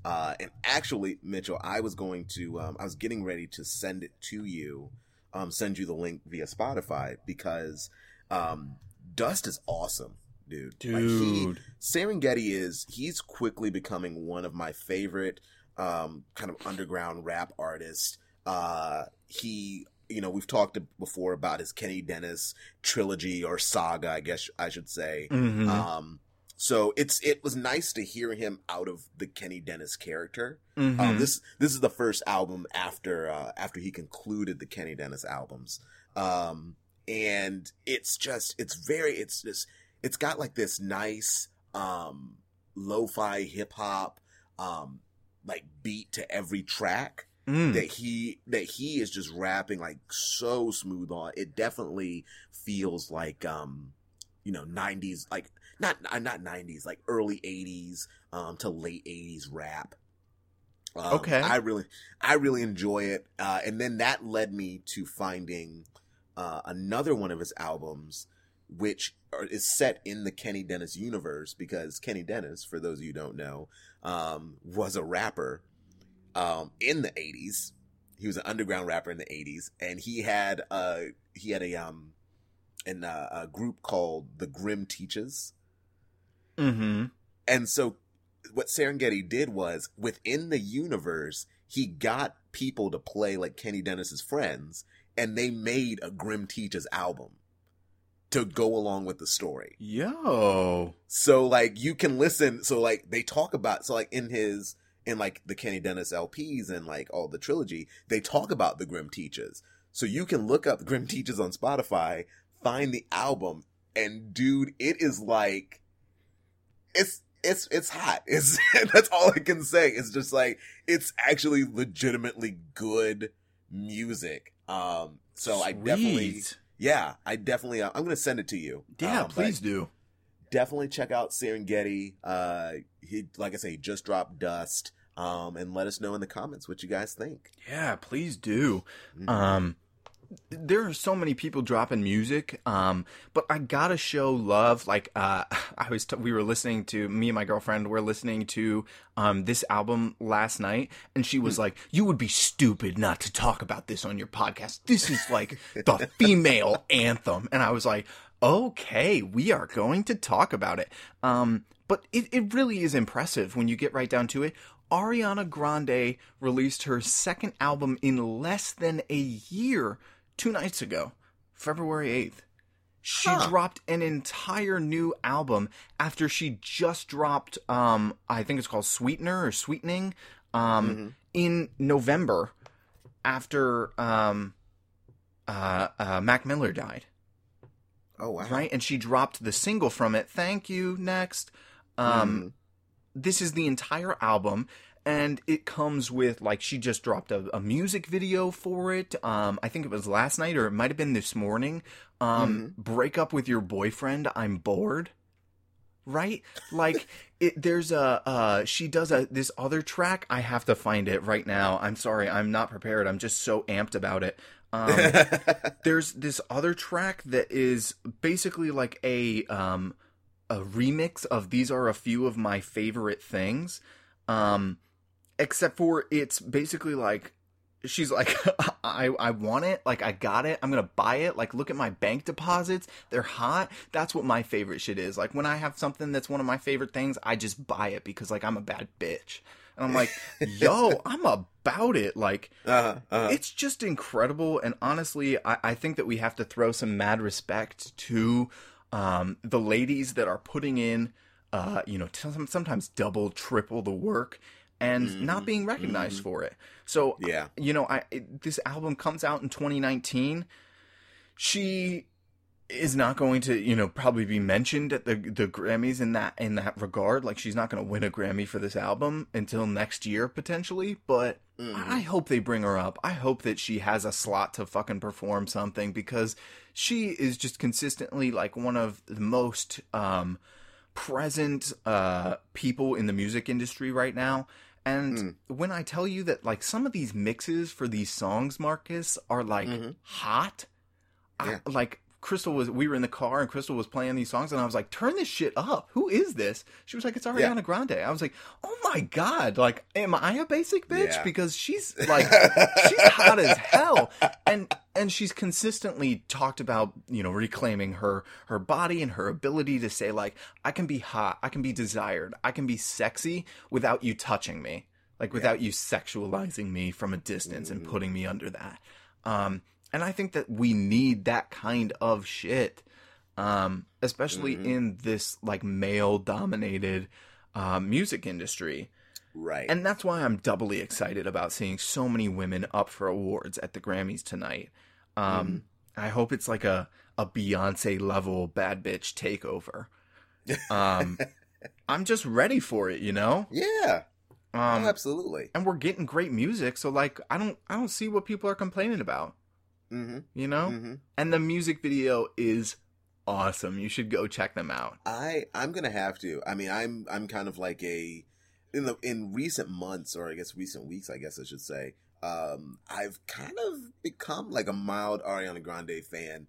Um, she puts out some she puts out some good music, mm-hmm. um, and it's made me. I think the thing that sells me is if I can if you make me take a moment to not play my Spotify and listen to the same music that I've listened to over and over and over again, mm-hmm.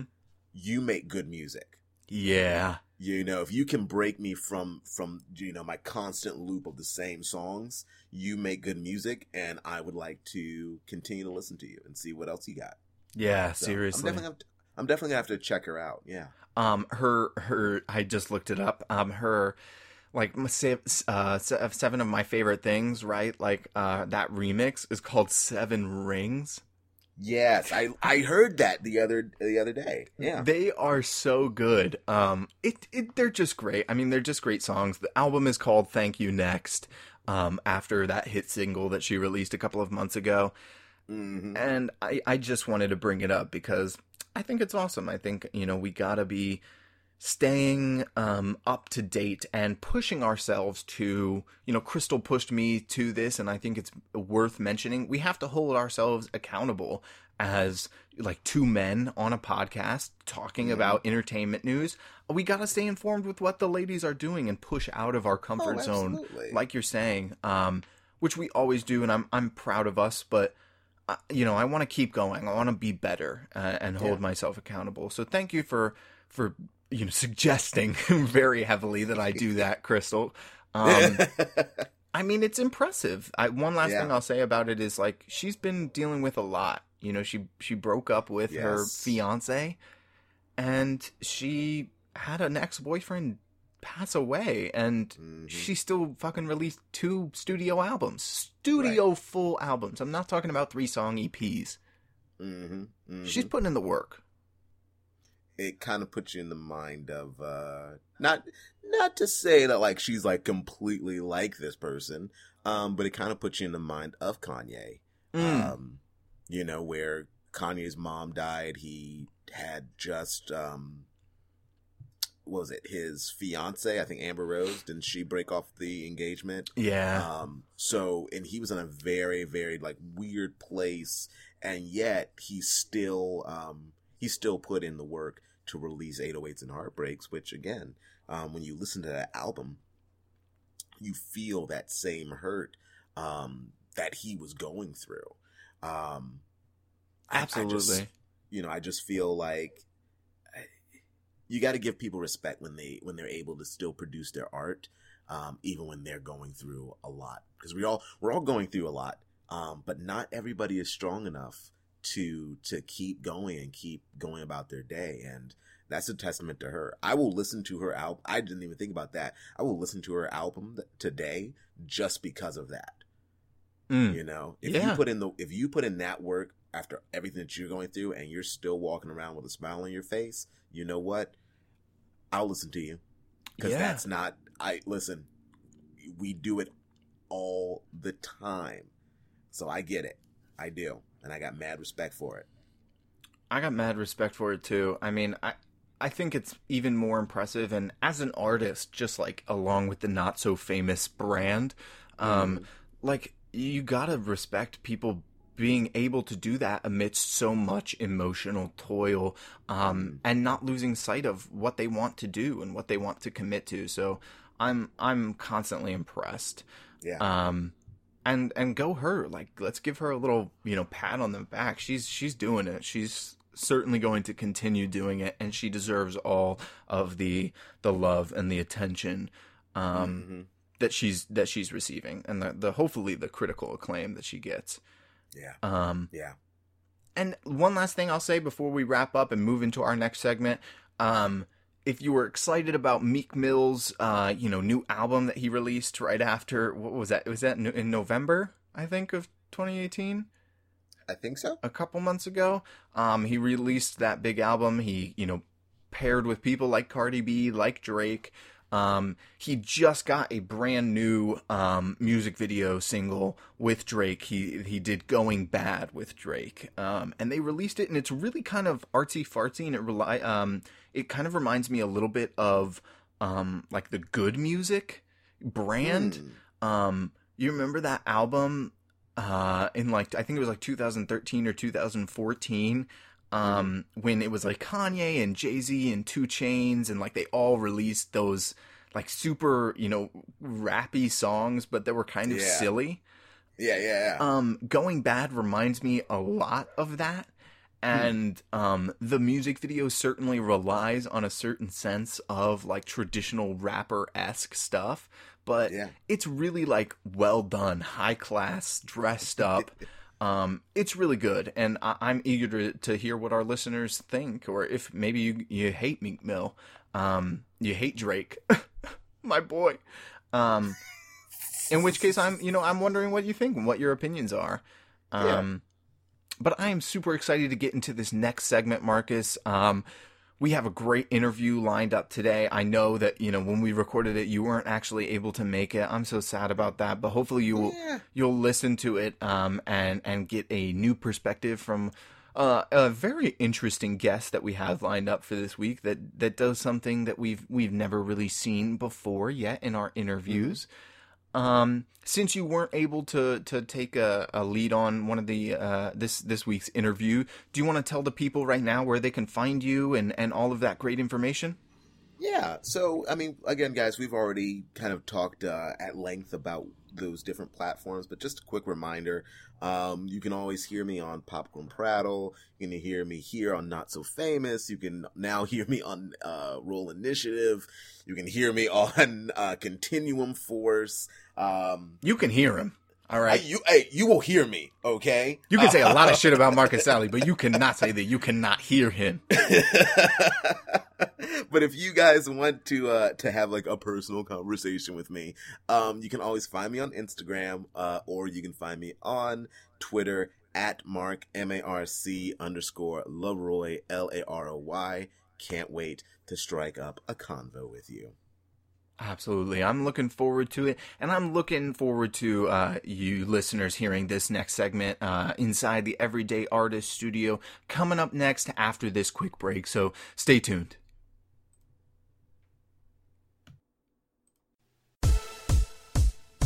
You know, I mean, usually whenever people start talking about doing a You know, remake of Lord I mean, look, things, here's like the point that I'm trying T V to make here, okay? You Barb This is what I don't understand. I mean, important. how I mean, could I they have made a movie this bad? I, mean, I know Who greenlit this? Who said that this was okay? Look at the attitudes that came before. Yes, there have been many, but I'm talking yours.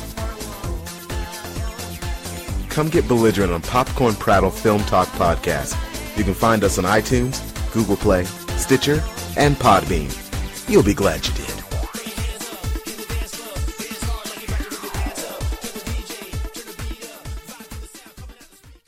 This week on Inside the Everyday Artist Studio, we have with us special guest Ben Smallin. Ben Smallin uh, got his master's in theater arts at Villanova and his B F A in acting at Syracuse, and he has been working as a director, actor, and teacher in Philadelphia since two thousand two. He's been teaching and directing professionally since two thousand four. During that time, he also worked in marketing research for six years and most recently seven years and a couple of months in pharmaceutical sales. Uh, he lived in North Carolina, Buffalo, and Syracuse, New York, and all around the Philly burbs.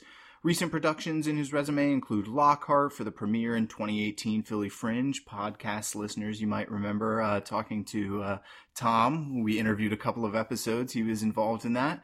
Um, speaking of Tom's alma mater, LaSalle University's fall twenty eighteen production of Urinetown, Villanova University's production of Into the Woods in twenty eighteen, and the world premiere original musical United at the historic Betsy Ross House for the twenty seventeen Philly Neighborhood Fringe Festival.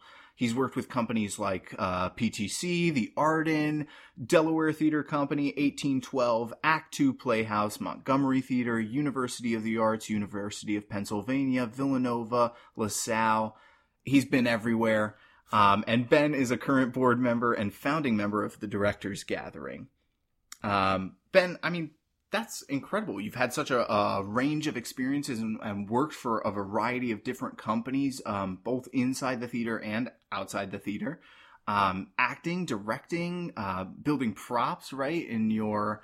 Um, yep. uh, um, What, what was it exactly? So, uh, so in my master's program, Villanova has a really great system where the majority of the students who uh, who get their M A through the Villanova program um, go on some sort of graduate assistantship or or scholarship. Mm-hmm. Uh, there are two acting scholars. There are two. Uh, uh, props assistants, which is what I was, a props assistant, right. Uh, four set assistants, four costume assistants, and a P R assistant. Um, the assistants go for free and get paid a, a lovely monthly stipend. Cha-ching! So it's, yeah, it's a wonderful, it's not, I mean, it's, it's, it's definitely college money, but it's still money. It's still money. Uh, and, college money counts. And because, and because the, uh, your, your education is entirely free, mm-hmm. um, you know, that money makes even a bigger difference. Uh, and the acting scholars go for free, though, do not get paid. Mm. Um, but, uh, but yeah, so, um, that's where I really, I'd had some t- tech experience prior to that, but that's really where I got to dive deep into, into props work. And then, um, have been fortunate enough to do some props work professionally since graduating from Villanova. That's incredible. Which, by the way, I mean, listeners, Ben and I have been talking now for hours, so I kind of forgot to say, like, hi, welcome. Thank hi, you. welcome. Glad to be here. Thank you, Mitchell. Um, you're very welcome.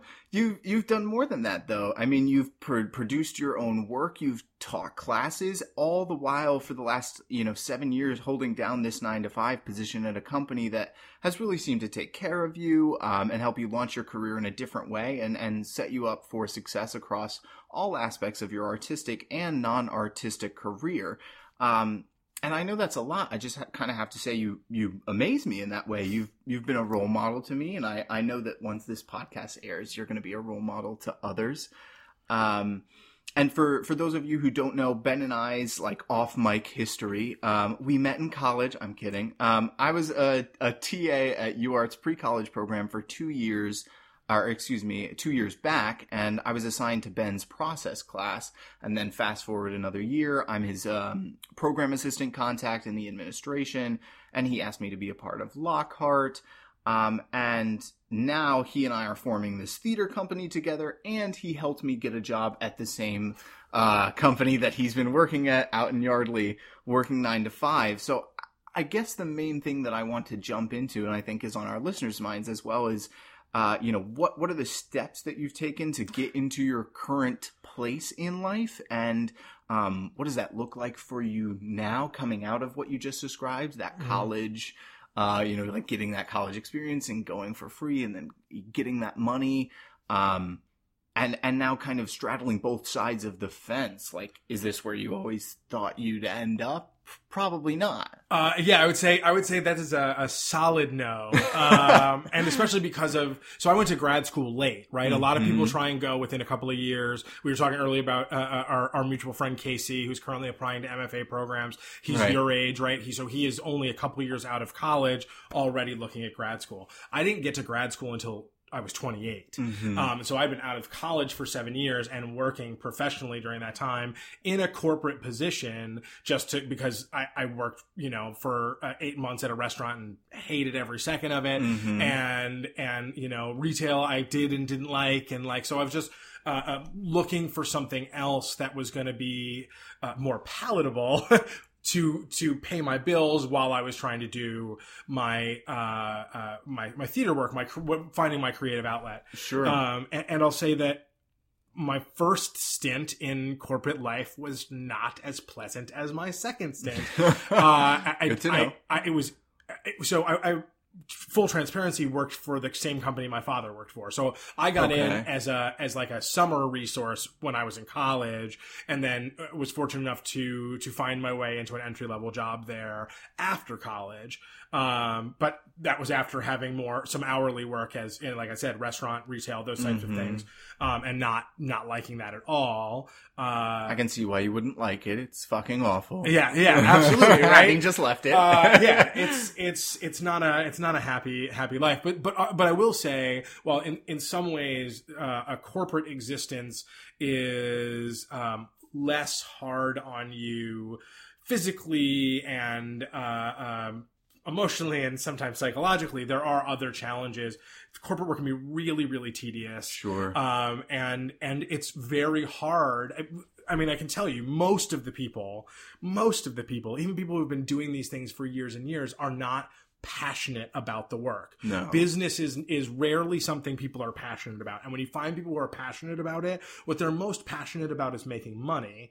Uh, I mean, really. Yeah, I no. mean, it's true. And I and I know people who I who I love and respect deeply who will be very much very open about the fact that they are money driven.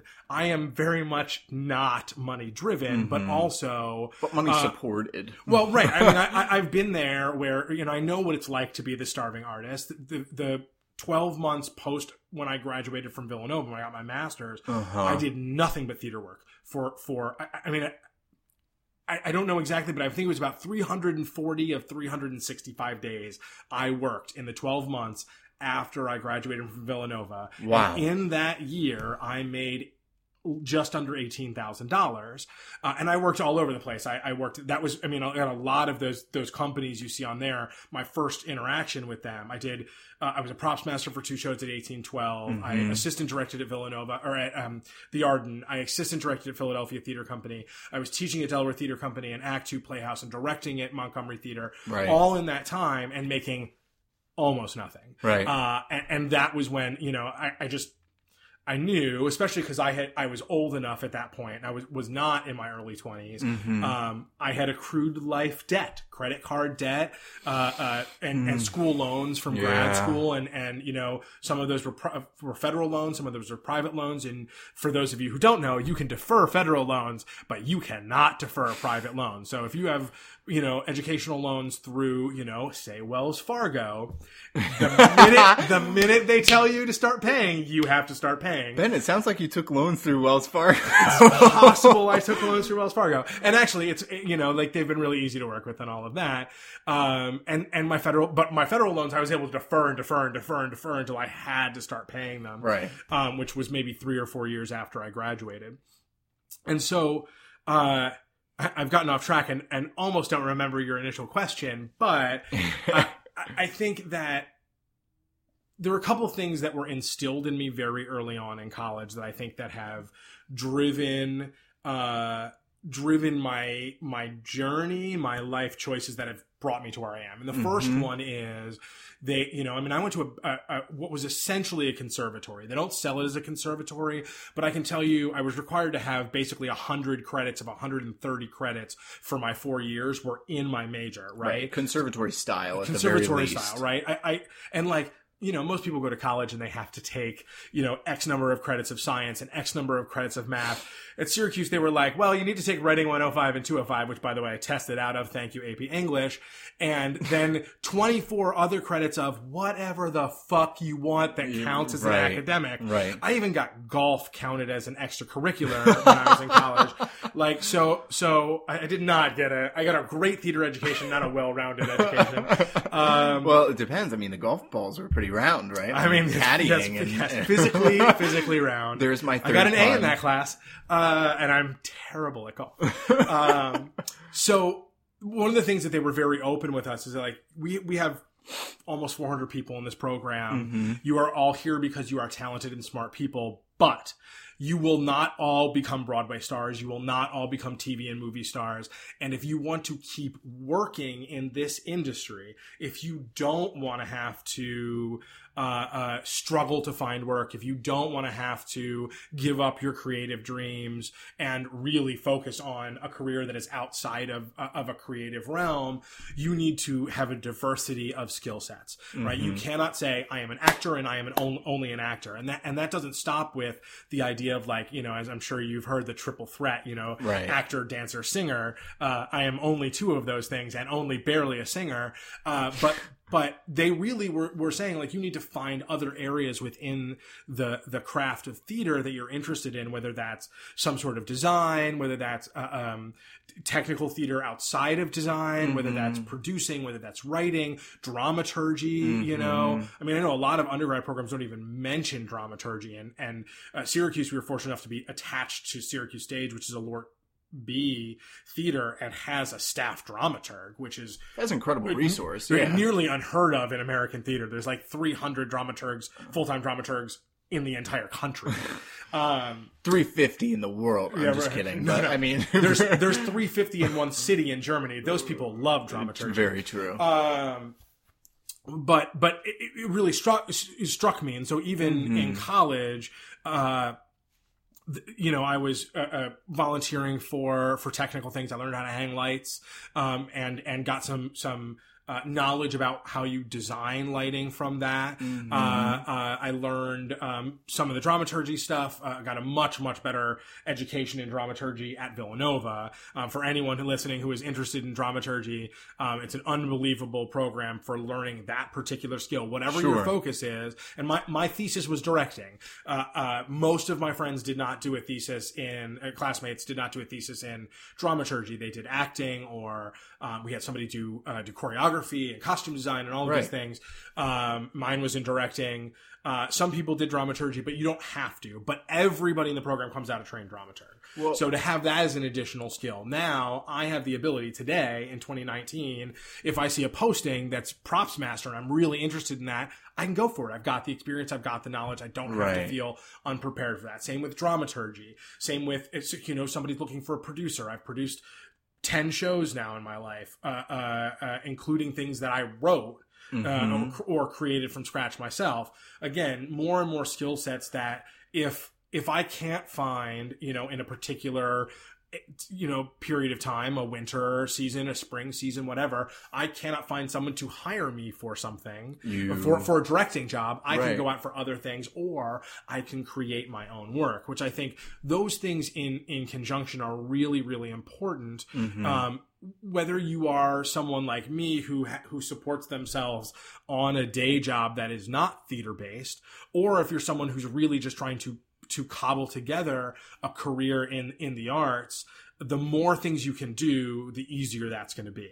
And the more you try and limit yourself to, I am an actor and I am strictly an actor and that is what I do. And I, I need to, you know, rise to the, the heights of this, the, the more frustrated you're likely going to be. Now, there are always exceptions to all of those sure. rules, you know, but in general, the more you can do, the better off you're going to be, and the more you're going to stay employed, connected, networking, learning new things, mm-hmm. meeting new people, uh, uh, experiencing new types of art. Um, and excelling at those things. I mean, I think that you've touched on a couple of things that are, are really important for, like, the not so famous listener, you know, base, and for our brand as, you know, the not so famous podcast. Like, well, we're all about creating our own work. That was what drove me to create this show and to interview artists like you who have this experience and this drive and this know-how. I think the other thing that you mentioned that I really feel passionate about, that we've mentioned in um, previous episodes, is like rebranding yourself as a total threat or like a right. quadruple threat, but in a different way than we've ever experienced. I mean, musicals and theater as a whole, as an entire industry, is completely changing. And I think being, like you're saying, agile, versatile, um, adaptable is extremely important um, across all all walks of life, and has certainly, you know, helped and benefited you in um, different sectors in this um, kind of, you know, day job sector, as well as um, your creative um, endeavors. And I think that you can define those threats as you will, right? And I think, uh, you know, cobbling together, like I'm sure you cobbled together, or I know I have, like from the restaurant, multitasking, mm-hmm. right? Um, not complaining about being on my feet for six hours or needing to go where I'm needed. I come into work and they say, actually, you're not going to be doing that. You're just going to be standing here and telling people to do this or that or whatever. Organizational agility. And, and I would actually say that regardless of what your thing is, uh, and, and I mean this in terms of your creative outlet and your day job that is not your creative outlet, mm-hmm. the, that may be the single most, most important skill anybody can have in any area. The ability to not be stuck in your lane, mm-hmm. and that when when when a challenge comes up or a change comes up, to be able to just roll with the punches and and adjust will take you so so far. It makes you an easier person to work with. It mm-hmm. makes you happier and less stressed. Certainly. Right? Like I think a lot of people create their own stress. Um, and you know, uh, um, so speaking about day jobs, as you know, uh, the company that we both work for was sold last yeah. Thursday, and and as of Friday last week. Whole new world. They're moving people around. Mm-hmm. My title, my job did not change, but my title changed, right? right. Like they decided just that the phrase client services was not one they wanted to run with. So now I'm project management. Fine. I'm doing the same thing. Not a big deal. Uh, uh, they moved all of the, the top level executives out of offices on the opposite side of the building and onto my floor out in the open. Right. Right. So like I, I stand up at my desk and I see our president and our C F O right. and the new C E O walking around and my boss, who's a V P, sitting right behind me in my row and all of these things. Uh, and there, I will be honest, there are people that are a little, uh, thrown, right? Like, right. Right. And I, and I love They're like, them. I'm used to my office. I'm used to the way that this is. Right. It's, it's, it's a weird situation from them, and and uh, this is not a slight on them at all. I love the people I work no. with, um, but and, and but transition can be hard. Sure. And the more that you can go, take a deep breath and go, it's fine. We're gonna be fine. I'm just gonna move forward, and it, the better off you are going to be, and the better off your relationships with the people around you are going to be. Well, and you and I have talked about this, but I think that's also, you know, what you should come into as a, as a theater artist, absolutely, uh, into any process, saying, yeah, I'm here and I'm excited. Like me coming into the company last week or this week, you know, has been like, um, we're going to show you some stuff. And the purpose of it is really, you know, like meaningful and full of intent. Um, it might change next week. So please, you know, take it with a grain of salt. And me being like, that's great. And I've learned it fully. And even if it changes tomorrow, I'll adapt to that. And like, I'll tell you, you know, being able to be an actor and a creative person in a in a corporate setting has benefited me in ways that I wasn't expecting, right? Being really personable with people, remembering people's names, um, being able to memorize quickly and think on my feet, to think of creative problems, of saying, oh, well, this doesn't work. How would I work it out if I was with a group of creative people? I would ask this person, I would field this research, I would do X, Y. Doing that in front of people, um, like my leadership team and things like that, has already impressed people of being like, oh, Mitchell's the one that can solve a problem quickly on his feet. And I don't say that to like boost my ego, right. but I was surprised at how well people had taken to me, because I was the one without any sort of, you know, pharmaceutical experience or, or business experience or any yeah. sort of um, foot in the door to that. And people were like, wow, he fits in great. He's doing really well. And I was like, I'm just as surprised as you are. Yeah. Um, and, and I'm not at all surprised. And I, I thought about giving you the heads up because I knew this would happen. uh, but, but I figured it would be better if you discovered it on your own. But, but it's all in the training, right? So I had an interesting experience working on a show with a group of college students in the last year. Mm-hmm. Um, a school and show will go unnamed, but uh, I sitting in a room with them and they were having a particularly stressful day or whatever. Um, and so I was like, let's decompress. Let's just talk about other things. Let's right. not, not jump right. into rehearsal right now. Um, and so they were talking about, Uh, uh, like life plans. Uh, it's, you know, a lot of these student groups I work with are minors or not not at all. You know, maybe they've taken a theater class, or, you know, at some of these colleges they don't even have theater classes, but they have a student theater group. Right. Um, right. So they're not they're not trained performers like a U Art student might be, uh, uh, or at least their training is not as, as robust as that. Sure. Um, they're all in majors that are not um, that are not theater, and so they're talking about like what their their classes are like and what they're looking, you know, to do outside of. And I just curiously, uh, and this was maybe a little mean of me, but ask them, you know, how many of you are business majors and, mm-hmm. and hoping to go into some sort of, um, you know, business or sales or something like that. And, sure. and, and a good number, maybe a third to half of the hands shot up. And I said, that's really interesting. Uh, do you, do you want to take a guess at how many of the people that I work with on a day-to-day basis have an M B A? And somebody was like, I don't know, maybe fifty percent. I'm like, yeah, maybe, but more like ten percent. Uh, you know, they're, they're, it's all walks of life, right? Yeah. And that's the thing that that was most surprising to me when I first got into corporate work before I went to grad school, was that people were coming from all sorts of different... I've run into the number of theater people I've run into in corporate jobs, not just where I work now, but in other companies. Sure. Because, because again, the the the typical... theater day job uh, of working in a restaurant or being a temp, or it's really stressful in really unproductive ways, right? Right. Well, in job st- security ways, right. You know, like where am I gonna? It, it kind of doubles onto the fact that or the the thing that theater artists already struggle with, which is okay, I have a contract for three months, but then after that three months is up, what am I doing? It's the same thing. Well, I didn't get good tips this month, so you're not getting income or, or you know reputable income from either of your sources. Or your, um, you know, like your creative outlet, or your "quote unquote" professional outlet, and and uh, and I- income aside, there is less structure, mm. and and so that is sort of uh, more typical, and in some ways a necessity of doing creative work is that the structure is more malleable, right? Right, atypical. But, but then to have a, the other part of your life be nice and clear and structured allows you to take a level of stress out of that. Yeah. To, just out. I mean, you know, obviously having. Uh, having a regular paycheck and benefits and all of that takes takes a large amount of stress off, off the table. But also that idea of, I know what my hours are going to be every week. I don't mm-hmm. have to guess. When someone says to me, can you do a workshop, you know, eight eight weeks from now on a Saturday, I don't have to guess if I'm going to be available. I don't have to take off. Right, I don't have to, right, I don't have to take off. I don't have to, like, worry about if, if they're going to reject my thing and say, like, even even if you want to, because I've done this a lot in my seven years at, at, at our company. Mm-hmm. We have vacation. We have a lot of vacation, right? right?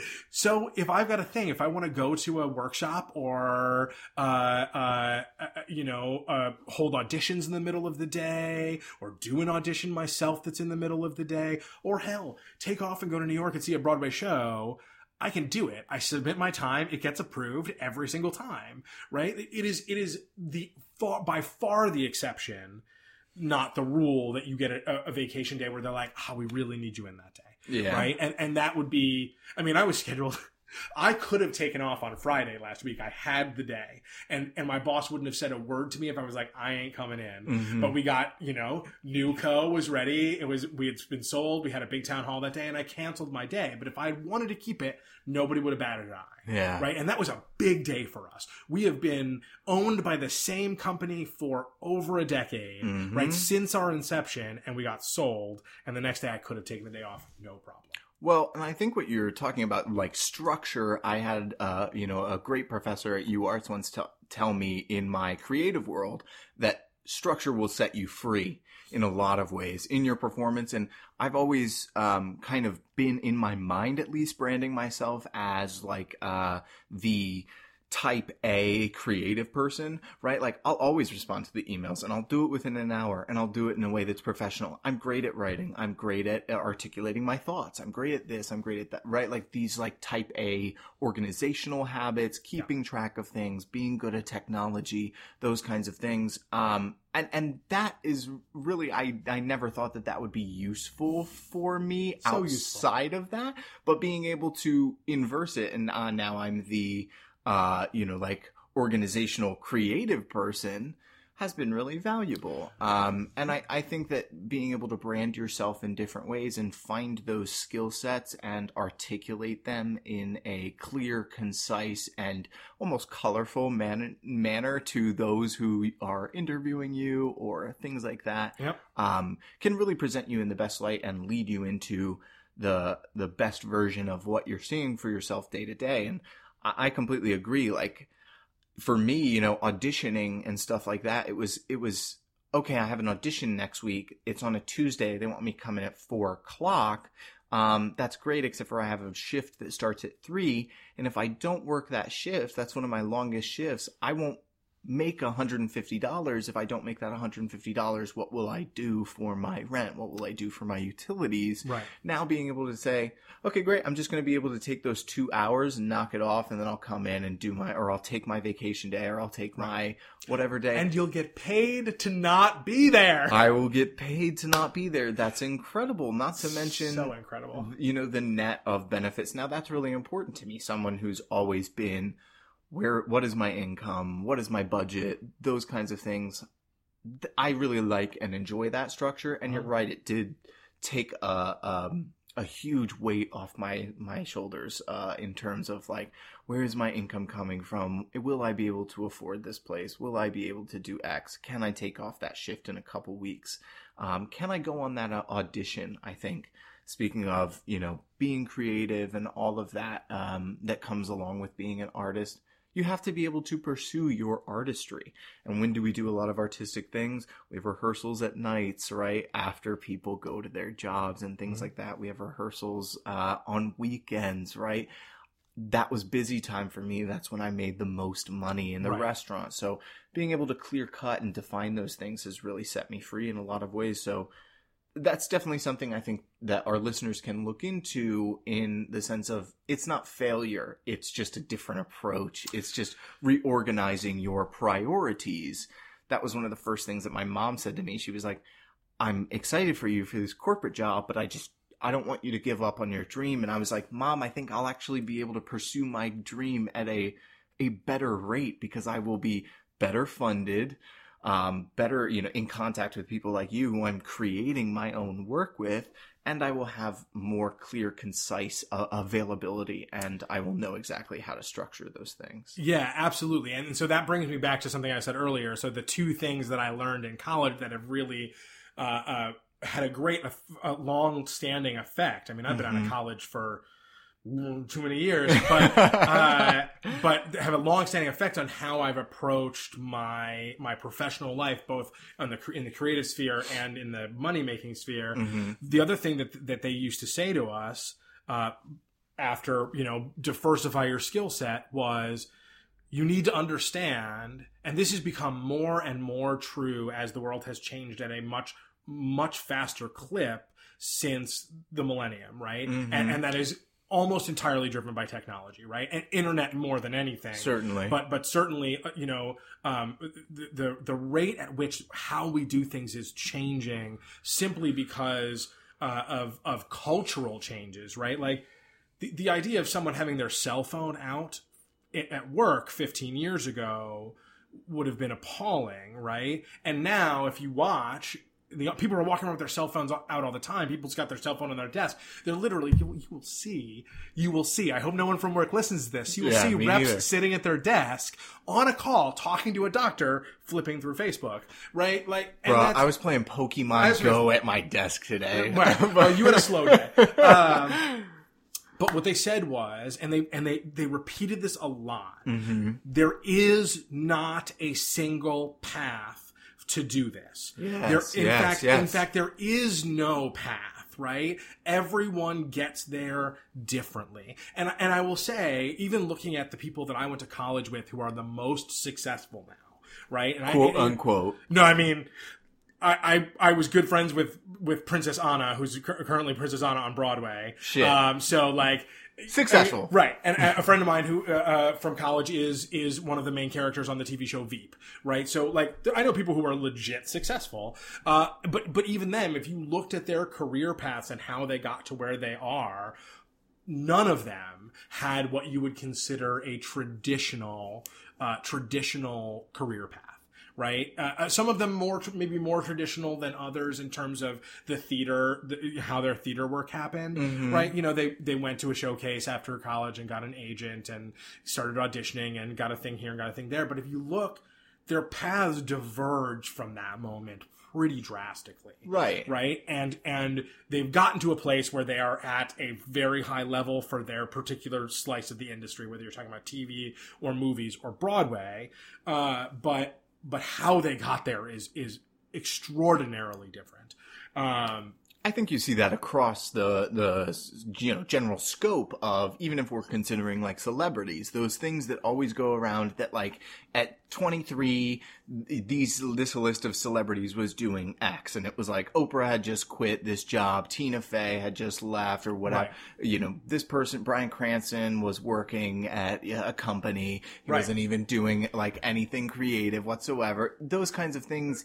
And some part of you is I like... I love those stories, too. They're they're good because I think they remind us in some way. I mean, in some way, I think they're a little silly because it's like, you can't really compare yourself to, to those people. But in a way, you can look at their stories and say, yeah, so whatever I'm doing is fine because it's what I'm doing right now. And I'm still caring and I'm still committed and I'm still pursuing what I want to pursue. And so, I think that's the, the big thing. Yeah, so I think you hit on it exactly. The, the, the, I think the word that I would... I would uh, uh, cling to there is committed, right?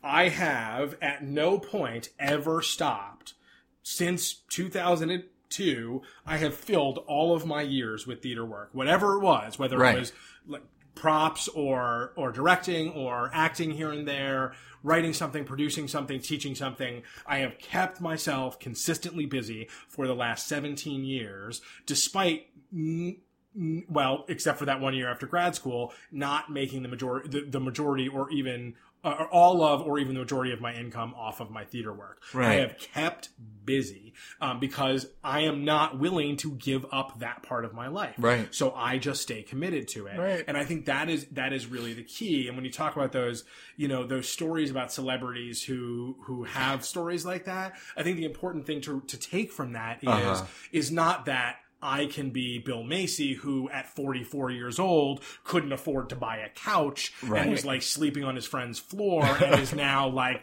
the one of the greatest, you know, character actors of all time. Sure. And, and, and potentially whether you want to, you know, however you want to contextualize it. I mean, I would put, uh, um, uh, Frank in Shameless right up against, uh, um, you know, Bryan Cranston in Breaking Bad as the sure. two greatest television anti-heroes of all time. Sure.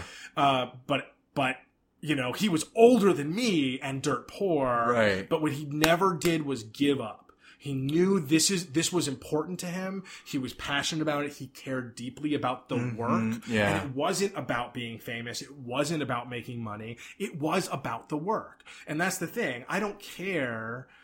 You know, I mean, I I I, I like to get paid to do, do my theater work, of right? Of course. But but I don't care how much it is. For the most part. And I don't care. And if I'm not getting paid, if I don't land a job, you know, so I, I didn't land any, uh, I interviewed for a few things, uh, directing jobs for this winter, spring semester. Right. Did not get, get any of them. That's fine. I am not sitting here crying about it. I'm not worried about it. I'm making work. Right. right. I'm meeting regularly with you and with other members of our, of our, uh, uh emerging ensemble mm-hmm. to continue to move that project forward. Uh, and, th- and that really is the key. No matter what you're doing to create structure in your life, to create financial, some sort of financial stability in your life, right. is that you don't let that get in the way of, of your creative outlet and, and your ability to move forward with what you're passionate about. And and I will say, you know, one of the great things about where we work and the reason I have stayed there is that they have been very supportive of that. You know, they're they're always excited when they hear I'm directing something, and you know, nobody bats an eye when I'm like, I gotta leave right at five because I gotta drive down to LaSalle University, which takes me an hour during rush hour to get there, and so I can be at rehearsal. Nobody cares. Right. They're excited to hear about it. People come and see the show, you know, right. sometimes, yeah. all those things. Um, it, it, beyond that, I mean, we, you talked about uh, us working together at U Arts. That first, actually last summer was even worse because, because of how they structured it differently. I was teaching four nights a week, not three nights a week. Uh-huh. Uh, and so I had to ask my boss for a month, four days a week, can I leave work early. I am a salaried employee with a manager title. Can I leave work early for a month to go do this thing I want to do? Right? They, she, they did not have to say yes to that. They're absolutely not. They could have been like, I mean, we get it, but you really need to be here. Right. Instead, they were like, no, it's totally cool. Check in on your email when you get home. Make sure you didn't miss anything. If there's something that needs to be responded to, you know, you, your your work cell phone is in your signature. So if anybody needs to get, get in touch with you, we can do that. I'm like, absolutely, I always have my cell phone on me. So, so they've been very understanding. And I right. will say, if they had not been, I would not still be there. Mm. Right. So that's where the choice comes in. Right. It's, it's, It's about finding the right structure for you. Of course, that that work-life balance. Yes. Um, oh, God, I love that phrase. I mean, no, but it is true. And, and we've talked, I mean, before we started recording about how they are like, don't put your email on your phone. When you leave this office, you leave this job. Like, right. tr- you know, and that was one of the things that attracted me to it. But I, I think there is, if you're not in that kind of position, I mean, we're talking this up because we're currently engaged in it. And we, we see the, and appreciate the benefits of it. But if you're not in that situation, I think you, or at least I did, I put a lot of pressure on my artistic potential, um, monetarily, yeah, right? Yeah, yeah. I, I am worth this much money, and I artists talk about that all the time. My time is worth X amount of money. My transportation is worth X amount of money. It is so incredible to have the release to say, I just want to be creative. You know, like I, that was, I was doing this podcast when I was in restaurant work, and it was because I couldn't find a time to be creative. So I said, I'm going to do it on my own fucking terms yeah. and make this thing. The fact that, you know, you can keep that up and you can find other things that align with that. And I think I at least am surprised sometimes by how many listings and how many creative people do have nine to fives in whatever capacity, even if they're an administrative assistant or they work at a university, they teach classes until then. It, it's what you talked about and what I had said about being committed to that goal of like, right now, for me, I'm doing this job so I can save up money to go to grad school, to change my day job, to teaching, right? Right. To find those different things. Um, Whatever you do when you apply for that, don't tell them, unless it's an education program, don't tell them you want an M F A so you can be a teacher. Sure. But, uh, I mean, being able to find that path and say, this looks about right, I'll figure it out on the way. Absolutely. I mean, I think someone told me at some point uh, that you can only accurately plan about six months out in your life. You can have a, a one-year plan and a five-year plan and a ten-year plan. Other things will happen, good things as much as the bad things, yep. and you will have to plan around those and change your plan accordingly. Six months, you can kind of get the general framework of, I'm seeing this person, we're going to get married, we're going to move in together, we're going to do this, my job is this, I'm pretty comfortable here, I make a living, my creative side is this, this is what it's going to be. These are what I want these things to be. Yeah. Um, I, I mean, think, what you're talking about, so we, I used the phrase organizational agility earlier. It, what you're talking about is life agility, right? right? And and the more that you box yourself in, the harder it is to adjust when something unexpected happens, mm. right? And you hear this all the time about, like, people living pay to, paycheck to paycheck and, like, oh my God, my car breaks and, and now I have to decide between fixing my car or paying my rent, right. which is which is a problem in and of itself. But but that you can extrapolate that out across basically all of life's experiences. Sure. Where where if you you are in your mind set on something and you you you are sure that you're going to get there by following this particular path, and then it doesn't happen, you you hit a roadblock, you trip up somewhere, it is going to be much much harder for you to adjust and find your way around that roadblock or find a new path that takes you to something that's maybe different but but but is as just as fulfilling as what you thought you wanted before.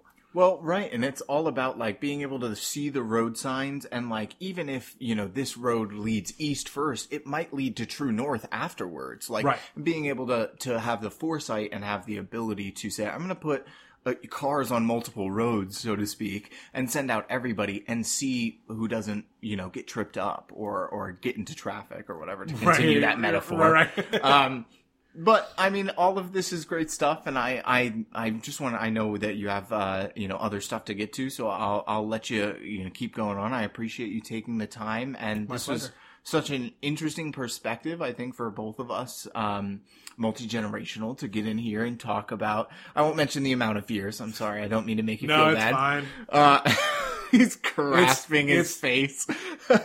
It's a rough year for me, folks. It's, I turned forty this year, so I'm I'm I'm grappling. If I didn't have such life agility, I would be totally wrecked by the fact that There's I'm turning forty. There's the corporate side coming back right? to life agility, agility. In, instead, movement. I'm gonna go away for a weekend for my fortieth birthday and act like I'm twenty, which is gonna be great.